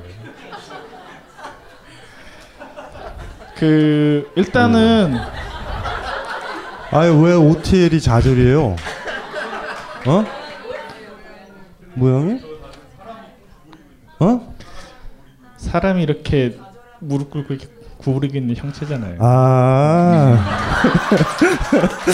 아 이렇게 이렇게. 아유 이제 죽어야 돼요. 꼭 그렇다 자살하실 필요까지는 없어요. 전 저거 진짜 몰랐어요. 좀 가르쳐 줘야 되는데 제가 다 안다고 생각한다. 그거를. 아, 그렇지. 네, OTL. 선생이니까 이제 그렇게 생각할 수 있죠. 맞아요. 저희도 무식해요. 그 일단은 봐야 돼요. 두 번 보고 싶지 않다고 하셨잖아요. 실제로 세상과 20세기만 우리가 돌아봐도 얼마나 잔혹한 일들이 많았어요. 한국도 잔혹한 일들이 엄청나게 몇십 년 전에 다 있었죠. 보지 않으려고 하는 게 사실 더 끔찍한 일들을 저질게 돼요. 이건 파시즘의 행태에 대해서 보여주는 영화잖아요. 그걸 정면으로 응시할 수 없으면 뭐가 생기냐면 항상 편하게 눈 감아 버려요. 그럼 그때 늘상 방벽으로 도망치는 방법이 뭐냐면 아, 이렇게 끔찍한 거 보고 싶지 않아. 야, 세상에 좋은 거 봐, 보고 살기도 너무 힘들어 죽겠는데 우리가 이런 것까지 봐야 돼? 근데 세상은 기아, 기근, 고통, 뭐 지진, 온통 일들이 지금도 매번 벌어지고 있단 말이에요. 이거에 눈 감아 버리는 순간 아 너무 힘들어요. 보는 거 힘들죠. 근데 생각해 보세요. 저희가 그럼 좋은 것만 본다. 쾌락적인 것만 계속 찾아간다. 그러면 저 파시스트가 근본적으로 뭐가 다른가라는 문제가 생기는 거예요. 좋은 것만, 쾌락적인 것만, 내가 담을 수 있는 것만 본다라고 하는 태도로 살기 시작하면요. 그래서 봐야 돼요. 그 배우들은 이건 영화고 연기고 이미 빠졸리니하고 합의가 된 채로 추기를 했기 때문에 생각하신 것처럼 그렇게 그 현장이 괴롭지는 않았어요. 그리고 유럽의 경우들은 이미 70년대 때 배우들이 다 벗고 출연하는 것들에 대해서 우리가 상상하는 것처럼 그렇게 괴로워하지도 않았어요. 연기예요. 연기고 사실 되게 연기를 잘하지도 않아요. 자세히 보시면은 그냥 그런 것들을 표현해 주는 것에 충실할 뿐인 것이어서 사실 그 현장에서의 느낌은 사뭇 달랐을 거예요. 즉 여러분이 느끼시는 것과 여러분 그런 감정을 전달 받으셨다고 한다면 그래도 이 영화는 분명히 의미가 있는 것이고 그것을 봐달라고 하는 게 감독의 가장 간곡한 배우들의 간곡한 전원 중에 하나였을 거예요. 왜? 그것에 대해서 우리가 어떻게 그 이미지를 응시할 것이냐. 제가 아까도 설명드렸던 장면이 그거잖아요. 파시스트들이 고문하고 막 혀뽑고 막 하는 거, 눈깔 빼고 하는 장면을 보면서 마음을 보면서 낄낄대고 보고 있는 것. 거리를 두고 보는 건 늘상 그렇게 낄낄거릴 수 있어요. 헌데 막상 이 영화에 대단히 많이 등장하는 것들이 클로즈업 화면들이에요. 그 고통스러운 얼굴을 정면으로 응시해서 크게 바라보는 건 전혀 우리의 감각과 생각들을 다른 차원으로 이동시킵니다. 이걸 쾌락적인 영화로 만들었으려고 했다면 그렇게 클로즈업해서 그 고통스러운 얼굴을 정면으로 응시하도록 만들어주지 않았을 거예요. 그걸 응시하게 만들어주는 건 그것과 대면했을 때 당신의 마음속에서 어떤 마음의 움직임이 일어나냐 그랬을 때 보고 싶지 않다라는 것도 분명 솔직한 감정이실 것 같아요. 하지만 파졸리니의 마음 중에 하나는 그렇게 고통스러운 걸 보고 다시는 이런 세상이 혹은 이런 사회가 이런 권력이 등장하지 않았으면 그 생각을 가져갈 수 있다면 거기까지 넘어갈 수 있다면 본다는 것에 대한 의미가 생기는 거예요. 파졸리니 영화로. 하지만 그 의미를 가져가지 못한 채 아 괴로워 싫어. 저런 변태적인 영화 강신지 이상 변태 이상한 영화 틀어 라고 하기 시작하면 그건 나머지는 쉬워요. 항상 들어오지 못한 채 그 문 앞에서 이건 뭘까 궁금은 한데 막상 들어가서 보면 겁나고 무섭고 두렵고 또 다시 도돌이표로 돌아오고 또 어느 시간이 지나면 약발 떨어지니까 또 다시 강연 들으러 와야지 또 가기 시작하고 이 return 구조가 제일 나빠요. 여기 왔다가 아, 아닌 것 같은데 가봐요. 또 아닌 것 같은데 다시 또 교회 도망나요. 교회죠 교회. 네. 그런 식으로 가시는 게 아니라 한번 맞서서 그게 아닐 수도 있어요. 근데 그걸 정면으로 응시하고 맞서고 나서 아니라고 생각하면 그때면 다른 길을 찾으실 수 있고 응시하는 다른 방법들을 만나실 수도 있을 것 같아요. 하지만 왔다 갔다 왔다 갔다 그 돌아가는 사이클 속에 머물러 있는 거야말로 가장 마치 다람쥐 쳇바퀴 돌듯 하는 괴로운 삶이 아닐까 싶습니다. 그 산을 가면 그 저 설악산 같은 데나 어떤 산을 처음 가면 졸라 힘들어요. 그래서 막또 내려와가지고 막 다리도 아프고 그래가지고 내 씨발 이 산 다시는 안 온다 이러잖아요. 근데 두 번째 가야 돼요. 두 번째 가면 힘든 게 약 60% 정도만 힘들어. 훅 줄어요. 훅 훅. 왜냐하면 처음은 처음이었잖아. 두 번째는 어디에서 힘든지를 알고 가기 때문에 산을 잘 가는 사람은요 등산 지도를 보면서 등고선을 보면서 경사도가 얼마 정도인지를 알아요. 온몸에 익히고 뚜렷하게 봐요. 여자들은 이거 떨어져요. 여자들은 잘 떨어지더라고 공간 감각은 이거는 저 여성을 비하하는 건 아니에요. 여성들은 주변에 있는 나뭇잎 꽃들은 잘 봐. 우리는 초질간이에요 남자는 목표를 향해서. 그러니까 이게 전체적으로 잘 안 그려지더라고요. 그래서 가을에 가고 뭐 저희 어미랑 이렇게 산에 가도 저희 어미는 가을에 가나 여름에 가는 사이 달라. 다른 사인 다른 사이인 줄 알아요. 같은 사이인데. 저희들은 나무 나무 가지를 다 제거하고 봐요. 등산로만 남자들은. 근데 두 번째 가면 덜 힘들거든요. 근데 첫 번째 가서 너무 힘들다라고 놓으면 다시는 산을 못 가요. 그 사람은. 똑같은 문제인 것 같아. 힘든 영화들을 딱 보잖아요. 그걸 두 번째 딱 보면은 강도가 떨어져요. 저는 제가 경험했잖아요. 이, 이 영화를 몇 번을 봤겠어요. 또 보고 또 보고 selection 보고 또 보고 결정적 장면 뽑느라고 또 디테일하게 보고 똥 장면 빼고 이거 하고 뭐 다 봤잖아. 제가 얘기했잖아요. 한 세 번 보니까 별로예요. 오히려 이제 막 보이는 거지. 처음에 말초적 자극 때문에 안 보였었던 것들이 두 번 보면 보여요. 너무 무서운 모습. 한번 생각을 해봐요. 여러분들 여기 여자분들 있고 남자들은 못 느끼니까. 처음으로 처음으로 남자의 성기를 봤어. 굉장히 무섭지. 두 번째 보면은 슬슬 이뻐져요. 안 그래? 아니 그러니까 처음 보고 깜짝 놀라면 그냥 그냥 끝나는 거예요. 그냥 첫날 첫날 첫 관계를 가진 남자와의 섹스가 너무 힘들 수 있어요. 너무 힘들 수 있어요. 그리고 어안 해 이럴 수 있어요. 섹스가 무서워질 수도 있어. 그런데 그 관계가 조금만 더 지속되면 알잖아요. 별거 아니에요. 아플 수도 있고 아닐 수도 있는데 제자리를 차지해요. 이렇게 정확하게. 처음에 깜짝 놀랐고 두려웠고 거부했었던 것들 있죠. 특히나 감독들이 충분한 애정을 가지고 미친놈이 아니, 아니라면 어, 어. 두 번째 한번 보세요. 두 번째 한번 보면 전혀 달라요. 막 보여. 어머, 초콜릿 먹네, 똥이 아니네. 이런 것도 보이고 그냥 넘어가는 거야. 그러니까 이런 질문을 안 한다. 근데 이 질문을 하신 분은 한번 또 봐야 돼요. 한 번 또 보면 괜찮고 세 번째 보면 어떻게 되는지 아세요? 강도가 현저히 떨어져요. 산을 자주 가는 산이 있잖아요. 내려올 때 제가 밟았던 돌만 밟고 내려오는 느낌이 있고요. 몸이 기억하고 있거든요. 그러다가 옆에 돌을 잘못 밟으면 느낌이 싸해. 이거 아니다, 이 돌은. 이해되세요? 등산로에서 몸으로 기억해요. 똑같은 것 같아요. 이런 영화나 이런 이런 강력한 것들을 봤을 때 치지가 악의적이지가 않다면 힘들다고 그러면 두 번째 보세요. 그래야 성숙해지는 거예요. 우리가 여유가 더 생기고 배운 거죠. 그러니까 그런 거를 아셔야 되고 이분은 축복을 드리는 거예요. 다시 보고 싶지 않다를 만난 거거든요. 다시 보셔야 되는 거예요, 이분은. 안 그러면 영화관이 이상하게 변해요. 영화 보는 게. 자꾸 피해가지고 뭐 해리포터나 보러 다니고 그래. 계속 해리포터. 그리고 그리고 인생 보내는 거예요. 예? 그러니까 그렇게 안 됐으면 좋겠어요. 그러니까 모든 인생에서 봐야 될 것들은 봐야 되고요. 힘들면 힘들수록 한 번 더 해야 된다고. 안 힘들 때까지. 그게 그쪽 사람이 선이라면 좋은 산이고 멋진 산이라면 다시 또 가봐야 돼요. 그래서 언제 산에 안 올라가야 돼요? 음, 재미없어. 라고 할 때. 그때 산에 안 올라가는 건 산에, 산이 싫어진 거예요, 이제. 반면 처음에 올라갔다가 무서운 거야. 산 무서워. 뭐 이렇게 되면 영원히 산을 못 올라가요, 이제. 이제 그렇게 되니까 등산의 경험이 아마 도움이 될 거예요. 그래서 어떤 산이 힘들거나 여행, 여행지 힘들 때 있죠, 외국 갔을 때. 그거 똑같이 가봐요. 굉장히 편하다? 너무 편해요. 그리고 또 가, 또 가! 아, 세 번 정도 가봐요. 어, 그럼 진짜 편해요. 이탈리아에서 막 이탈리아 동네 사람 돼요, 동네 사람. 어디 있는지 다 알아. 그렇게 배우는 거예요, 우리는. 그러니까 그런 걸로 너무 좌절하지 마시고요. 그 이분 질문은 너무 근사한 거예요.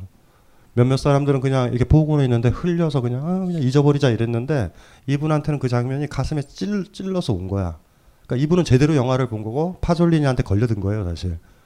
어, 그래도 왕타를 부리는 거지. 안, 안 하겠다. 근데 다시 보셔야 돼요. 다시 한번 이 영화를 꼼꼼하게 한번 보면 어, 많은 것들이 더 보이지 않을까. 그 이거에 적응된 분들이 문제지, 그렇죠? 예를 들면은 똥 먹는 거 보면서 어 나도 뭐 어제도 먹었는데 뭐 이러고 봤던 사람들, 이런 사람들이 이런 사람들이 문제지. 왜냐 파졸리니 의도는 그거잖아요. 파시즘이라는 게 이런 거야 하면서 확확 찌르려고 그랬는데 묻어내. 나 나도 집에서 남편을 채찍으로 때리고 있어. 뭐 이러고 있거나 이런 뭐 어떻게 해요 그러면? 그 파시스트적인 사람도 있거든요. 그러니까 뭐 누굴 채찍으로 때리고 뭐 가학증적으로 하면서 쾌감을 느끼는 사람이 있다고. 어, 그래 충분히 가능한 거예요. 파시즘적인 사랑도 가능한 거 아니에요? 어, 이제 그런 것들을 생각을 해본다면 이분은 정상적이고 착하고 예쁘고 아름다운 분인데 이, 어, 본인만 아름다워요. 세상은 그렇지 않기 때문에 거기에서 나온 실질적인 모습과 거기서 얼핏 보이는 희망 이런 것들을 보기 위해서라도 다시 영화를 꼼꼼하게 읽어보셔야 될 것 같아요. 그 다음에 선생님이 이거를 이거 갑자기 뜬금없는 질문이에요. 음. 앞에 말이 중요한 것 같은데. 그래서 그렇죠. 음. 그래서 섹스 후 밀려오는 허무감은 어떻게 현명하게 채울 수 있나요? 채울 수 없어요. 원래 공허한 거예요. 그 쾌락이라고 하는 것은 대단히 순간적인 것이기 때문에 점점점 이 영화에서 드러나듯이 파시스트가 더 강도, 크레센도가 점점 커지는 걸 요구하잖아요. 그건 뭐냐면 밀려오는 공허감 때문에 그래요. 인간 존재는 어차피 공허예요. 공허 속에서 살아가는 것이기 때문에 허무감이 온다는 것을 채울 생각을 하는 순간은 마치 시지푸스의 신화처럼 끊임없이 계속 돌아가는 순환 사이클에 파시스트들이 자기의 권력을 부리는 데까지 부리... 저러다가 다 죽으면 어떻겠어요 대상들이? 결국에는 지들끼리 안 남겠죠. 지들끼리 총 쏘다가 끝날 거예요 아마. 결국 이건 파멸로 가는 이야기이기도 하거든요. 그렇기 때문에 사실 허무감을 채우려고 자꾸 해봤자 뭐 제가 지지난 시간 때 그런 얘기 했었나 중독에 대해서 얘기하면서 커피를 처음에는 뭐 카페 라떼나 뭐 카페 오레 같은 걸 마시다가 점점점 해서 나중에 에스프레소를 먹게 되는 것처럼 인간의 입맛이나 인간의 습속이라는 것들이 사실 그렇게 메커니즘화 되어 있어요. 더 센 걸 원하겠죠. 그러면 이제 이상한 취향으로 가는 거예요. 무슨 고양이 똥으로 만든 커피가 있다는데 뭐 이런 식으로 찾기 시작하는 희귀종 마치 처음 나온 어떤 기계가 있는 얼리 어답터로 변하거나 점점 그렇게 봤자 공허감은 커질 뿐이에요. 그건 이상현 선생님이 커피를 스스로 볶아서 드신 커피의 세계에 많이 들어갔다 오신 분이라서 그런 거예요. 볶지는 않아요. 네. 뭐안 볶, 안 볶으세요? 네. 근데 이게 이런 거예요. 욕망의 순수서, 인간의 욕망은 가행돼 있어요. 사회적으로 증폭돼 있어요. 그러니까 내가 말하는 욕망이 아, 본질적인 그 어떤 인간의 욕망이라기보다 사회적 욕망이에요, 되게. 그러니까 우리의 근본적인 모든 동식물들을 자세히 보면, 특히 동물들을 자세히 보면, 배부르면 더 안 먹잖아. 근데 우리 인간은 과식 들어가요, 과식. 이게 이상한 동물이야. 왜 과식을 해? 심지어 거식을 하는 사람도 있어. 배고픈데. 이거 상태가 안 좋은 거예요, 다. 그러니까 인간의 욕망이 어 우리 우리 키우는 고양이, 고양이만 닮아도 돼. 고양이 고양이는 웬만하면 생선캔 아니면 가식하지 않아요. 개들은 좀 달라. 개들. 개, 개들은 막 먹어요. 생선캔은 조심해야 돼. 생선캔. 그거는 그거는 애들이 막 그냥 미치더라고요. 근데 웬만한 짐승들이 가식을 안 한다고. 제가 왜 이 얘기를 하냐면요. 간념적이고 사회적으로 증폭된 게 많다라는 거예요. 순수한 식욕을 보존하고 싶으면요. 음식을 먹으면 안 돼. 제가 너무나 여러분들 퍼펙트한 욕망의 순수성과 희열과 그 극점을 가르쳐 드려요. 어떤 게 되냐면 식당에 가. 식당에 가가지고 정식을 시켜요. 그럼 뭐 올게자 샐러드. 그 마지막에 스테이크가 오는 거야. 스테이크가 진짜 맛있는 스테이크. 그때 나와야 돼요. 스테이크를 스테이크를 가슴 가득 담고 여자랑 여자 여자 친구랑 잠을 잘 때 키스만 하고 자 그냥 그냥 자는 거야 그냥. 차라리 절에 들어가라 그러지. 아니 그러니까? 절이랑은 좀 달라. 이거 좀 달라. 무슨 말인지 아세요? 배가 불러지면 요 식욕은 끝나는 거예요. 지- 진정으로 순수하게 식욕의 순수한 세계에 오래 버티시려면 친구 만나러 갈 때 밥을 좀 먹고 가야 돼. 여러분이 배가 고픈 새로 그 모임에 가잖아요. 스테이크 먹는 날. 그, 그날은 스테이크를 안 먹어도 돼. 예? 젠방 짬뽕 이런 걸 먹어도 다 들어가요. 그날은. 실패한 거야. 진짜로 식욕의 순수한 순간을 느끼려. 그래서 음식들이 코스별로 나오는 거예요. 그래서 비천한 사람들은 입에다가 쑤셔 넣고 부유한 사람들은 음식을 남긴다고. 이제부터 음식을 남기라고요. 다 먹지 마. 조금 남겨놔요. 그 조금의 그 남겨놓은 그것이 여러분들한테 순수한 식욕의 세계. 그리고 영원히 남는 거 아니야? 그 스테이크 맛은 어땠을까? 저는 사실 이 말씀에 좀 공감하는 부분이 되게 크게 있는데 무슨 얘기고 하니 갑자기 갑자기 진지해지셨어요. 되게 진지한 얘기예요. 이거. 그 제가 요즘 점점 안 가게 되는 식당이 뭐 많이들 가시는 그 뷔페 형태로 되어 있는 프랜차이즈 식당들이에요. 그 계속 뭐 점점점 이제 안 가게 되는 식당이었었는데 최근에 어떤 일 때문에 이제 같이 사람하고 같이 갔다가 정말로 뭐 새로 생긴 형태 요즘 뭐 한식 형태의 그런 프랜차이즈 식당이 있었는데 너무 많이 먹게 되는 거예요. 그 자체가 나중에 느꼈던 것 중에 하나는 처음에 먹을 때는 어, 그래도 맛이 좀 있는 것 같아요. 근데 계속 배를 채워서 먹게 되니까 맛을 나중에 못 느끼겠더라고요. 그리고 늘상 필요 이상으로 먹게 되는 거잖아. 왜? 만 원 내고 이만큼 30kg도 먹을 수 있고 40kg도 먹을 수 있으면 우리의 욕망이라는 건 너무나 자연스럽게 40kg, 50kg를 먹기 위해서 계속 달려가고 있다는 거예요. 되게 폭력적인 형태의 도락 문화라고 저는 생각을 하거든요. 식도락 문화라고.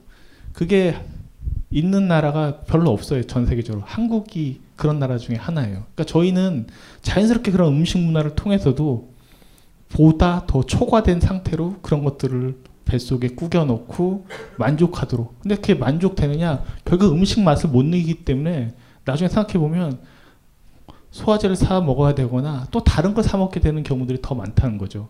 그래서 아, 일단 먹을 거면 차라리 맛있는 그냥 국밥 한 그릇이 더 나은 것이지. 그게 먹으면 안 된다니까요. 국밥집에 가서 아, 먹고는 살아야죠. 깍두기만 먹고 나와. 나오면은 순수한 국밥에 대한 욕망이라고 할까? 이게 남아. 절대 먹으면 안 돼요. 절대. 무슨 말인지 알죠? 아주 매력적인 남자랑은 섹스를 하면 안 돼. 응? 키스까지만. 그리고 상상하자고. 상상을 하면서 사는 거예요. 인간의 욕망이 간념적이라고요. 그래서 제가 얘기했잖아요. 충족을 했었을 때는 그것이 여러분이 생각했었던 의미가 아니에요, 되게. 그것 때문에 벌어지는 허무함이에요. 그래서 이렇게 생각하면 돼요. 그러니까 뭐 제가 무슨 얘기 하는지 알죠? 배를 채운다라는 목적에서는 스테이크랑 짜장면이 같아요, 사실. 근데 문제는 스테이크가 세잖아.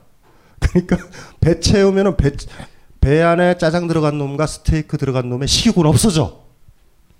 많이 채우는 거예요. 스테이크 두 덩어리, 여기는 곱빼기 두 그릇 더 안 들어가. 똑같아요. 둘은. 근데 이들이 한 젓가락씩만 먹고 오면 게임은 달라 아직은. 이 사람 짜장면 한 젓가락, 스테이크 소스만 싹 먹었어. 그러면 뭐 이때는 남죠. 그래서 이런 거죠. 우리가 간념적으로 생각하는 그 어떤 욕망 있죠. 간념적 욕망이에요. 그게 아닌 걸 아는 거예요. 순간적으로. 이 순간을 얼핏 아는 순간 여러분들은 사찰 생활을 할 수 있어요. 쓸데없이 쓸데없이 그런데 안 가. 조용히 묵 키워서 무, 무 뜯어 먹고 이러고 있다고. 아니요 거짓말 아니에요. 그게 덧없는 거란 말이에요. 그래서 그 인간이 가지고 있는 어떤 욕망들을 보면 그러니까 남녀 관계에서도 그래요. 생각을 한다고. 그러니까 포르노 같은 거를 포르노 많이 봤지. 그러니까 포르노를 많이 보면은 저 여자친구한테 기대를 하는 게 있어. 그러면 이제 막 일, 일이 한도 끝도 없어. 포르노에 보면 남자가 계속 사랑을 하잖아, 섹스를 하잖아. 근데 본인은 그렇게 안 되거든. 그럼 허무해. 씨발 이게 뭐야? 이렇게 생각하면 되거든. 아 섹스를 했다. 졸리네. 자야지. 끝. 그냥 그 정도로 사랑 나누면 되는 거예요, 사실. 머릿속에 오만 판타지를 넣는다고 막. 그게 이제 사회적으로 증폭되는 거야. 영화, 하이틴, 노맨스, 하루키 소설, 막 장난 아니잖아, 막. 그런 거 보면서, 어, 왜난내 남자를 하루키 같지가 않아? 막 이렇게 되는 거예요, 막.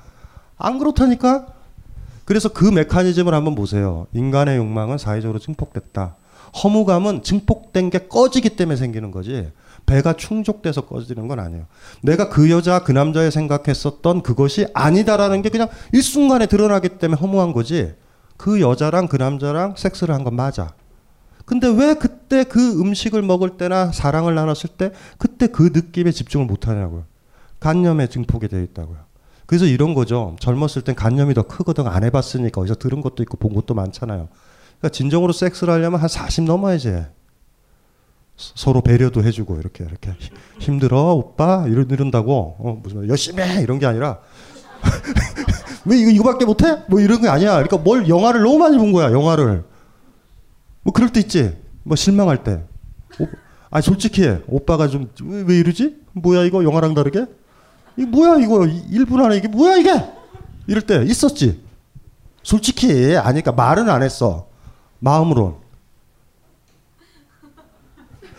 얘기 안 해요. 그러니까 이런 판타지예요. 이게 어디서 생긴 것 같아? 어디서 생긴 것 같아요? 간념이잖아. 이런 거는 돼요. 어? 지난번 남자랑 얘는 상태가 좀 다르네? 이건 괜찮아. 이 비교는 괜찮아요. 근데 머릿속에 뭔가가 있어요, 다른 게. 그러니까 이런 것들을 한번 생각을 해보죠. 우리, 우리의 욕망은 되게 증폭되어 있다. 간념적으로 증폭되어 있다. 뭐 요거를 좀 테마를 좀 가지고 있으면 많은 부분들이 그거 할까 허무 아니에요.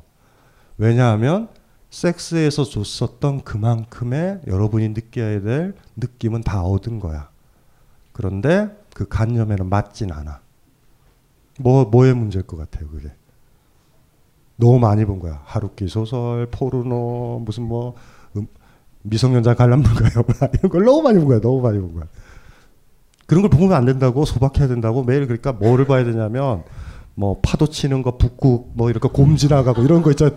박근혜 언니가 좋아하는 동물의 왕국 그리고 배신하라는 세계 그거를 계속 보는 거지 이렇게 이런 걸 봐. 괜히 뭐 남자 주인공 여자 주인공 그런 거 보죠. 꽃 같은 거 원할 때도 있다고요. 생일날 꽃 그거 어디서 나온 건데? 발렌타인데이 여러분들이 알았어요? 뭐 누군가가 하잖아 드라마에서 자동차 자동차 뒤에 열었더니 풍선 날라오고 그치 그 풍선 불려면 졸라 힘들다 그거 그리고 막 불게 한다고 안 하면 또 실망한다? 뭔데요 그게? 그 차라리 그래야지. 그래서 뚜, 뚜껑이 열렸을 때 여자는 또 알지 어디서 봤어요 영화에서 드라마에서 어 씨발 풍선이 왜 이렇게 작아 세, 얼마 없어 이런다고 하나라도 행복할 수 있잖아 처음 나서 풍선을 뚜껑 딱 이렇게 풍선이 딱 올라올 때 여자친구가 모르면 이럴 거야 뭐야 이 풍선은. 이럴 수도 있는 거예요. 무슨 말인지 이해되시죠? 그러니까 간념적인 증폭이 우리한텐 인간의 하나의 그 뭐야 슬픈 하나의 운명가드 같은 것 같아. 허무는 거기서 생기는 거죠. 정확하게는. 그래서 작은 음식 옛날에 뭐 그 저기 동양에서 안빈낙도라는 얘기를 했잖아요. 작은 음식 소찬을 먹어도 행복을 느낀다라는 거. 그리고 현미밥 있죠. 나이가 들면 그걸 알아요. 그 거친 쌀을 꼭꼭꼭꼭 씹어 나는 그 맛. 옛날에는 허겁지겁 입에, 입에 쑤셔 넣었던 그것에 알 하나하나 보리를 좋아하는 시절이 이제 온단 말이에요. 그때 되면. 그거 뭐 스테이크도 아니잖아, 뭣도 아니잖아요. 그리고 제, 제가 하나만 얘기할게요. 지금 제가 이제 이제 조금씩 50이잖아요. 지금 음식 먹을 때 보면 제 기준은 맛있는 게 아니에요. 여기 여기 대학 놓 거는 아무것도 다 못 먹겠어. 양념으로 도배가 돼 있어서. 제가 제일 좋아하는 거는요. 먹고 나서 배에 가스가 안 껴야 돼. 방구가 안 나와야 돼요. 나이가 들면 장이 좀 안 좋거든. 그러면은 좋은 재료는요. 속이 편해요. 지금 몸이 사실 그걸 찾아. 근데 여기 저 대학로에 음식들 있잖아요. 막 우배 막, 막 치즈로 범벅을 하고 막, 막 졸라게 많이 나오잖아요. 자극적으로. 딱 먹으면 바로 가스 차요, 막. 아, 싫어요, 그런 거. 그러니까 그런 것만 먹자. 조금만 먹어요. 조금만 먹게 되더라고, 나이가 드니까. 이제 그런 것도 있으니까 조금만 참으면 돼요. 그러니까 똑같아요, 이런 거랑. 둘이서, 둘이서 나이가 들면 섹스하는 게 달라져. 무슨 말인지 알죠? 뭐 달라지는 거예요. 색깔이 다 달라져. 그러니까 중요한 건 그 판타지가 세지면 관계가 지속 안 되고 의무가 된다고. 이만큼 해야 되고 막 이럴 것 같잖아요. 시간이 지나면서 그게 변해야 된다고 이렇게. 나이에 맞게. 젊었을 때는 어쨌든 욕망, 간념의 과잉이에요, 정확하게. 아까도 그 질문 기억나죠? 가난하니 매춘부가 된다. 이 관념의 과잉. 음, 정확한 상황이 아닌데. 이런 문제들이 벌어지는 거예요. 시간이 지나면서 리얼리티를 조금씩 조금씩 얻다 보면 내가 쓸데없이 관념이 과잉돼 있구나, 쓸데없는 기대가 있구나 이런 것들을 알아서 제거가 되니 허무를 느끼지 않아요. 이런 식으로 되는 거지. 아침에 일어나서 비가 오니 아이들은 좌절할 거예요. 소풍 가는 날. 아침에 비 오면 우리 막 흥분하잖아. 왜 꼭 소풍 가는 날 비가 오는 거야? 나이 들면 이런 생각이 들지. 비가 오면. 음, 오늘 가족 여행은 안 가네. Thank you. 아이 손을 잡고 얘기하는 거지. 비가 온다, 얘. 이렇게 되는 거야. 차이가 뭔지 아세요? 그 미묘한 차이가 과잉된 욕망들이 있다고. 젊었을 땐 과잉돼요. 그 과잉됐던 관념을, 과잉됐던 욕망을 우리 삶으로 채우는 거예요. 가득, 가득, 가득. 아, 이건 가짜구나. 이건 진짜구나. 채워나가는 거야. 그래서 40, 30, 40 먹었는데도 못 채우면 계속 허무하죠. 그래서 예를 들면 막 3, 40대 보면 뭐 부부들이 이게 두 사람이 결혼했다. 그래 남편한테 비아그라 먹인다고. 남편 얼마나 힘들어 비아그라. 발기가 안 되는데 그거를 약으로 먹여요? 그 남, 남자들의 입장에 발기가 발기가 계속돼 있으면 아파 많이 이해되죠. 근데 부인이 자꾸 비아그라를 먹여. 그런 40대 50대도 생길 수 있어요. 이해되죠. 굉장히 슬프지. 굉장히 슬픈 관계가 되는 거예요. 나이대로 가는 게 좋을 것 같아. 꽃필 때도 있고요. 낙엽이 질 때도 있어. 눈도 오고 비가 올 때도 있어요. 그 리듬을 좀 찾으면 중처럼 된다니까? 스님들처럼. 스님들 이상하다라고 얘기하는 건 아니에요. 적당히 먹잖아.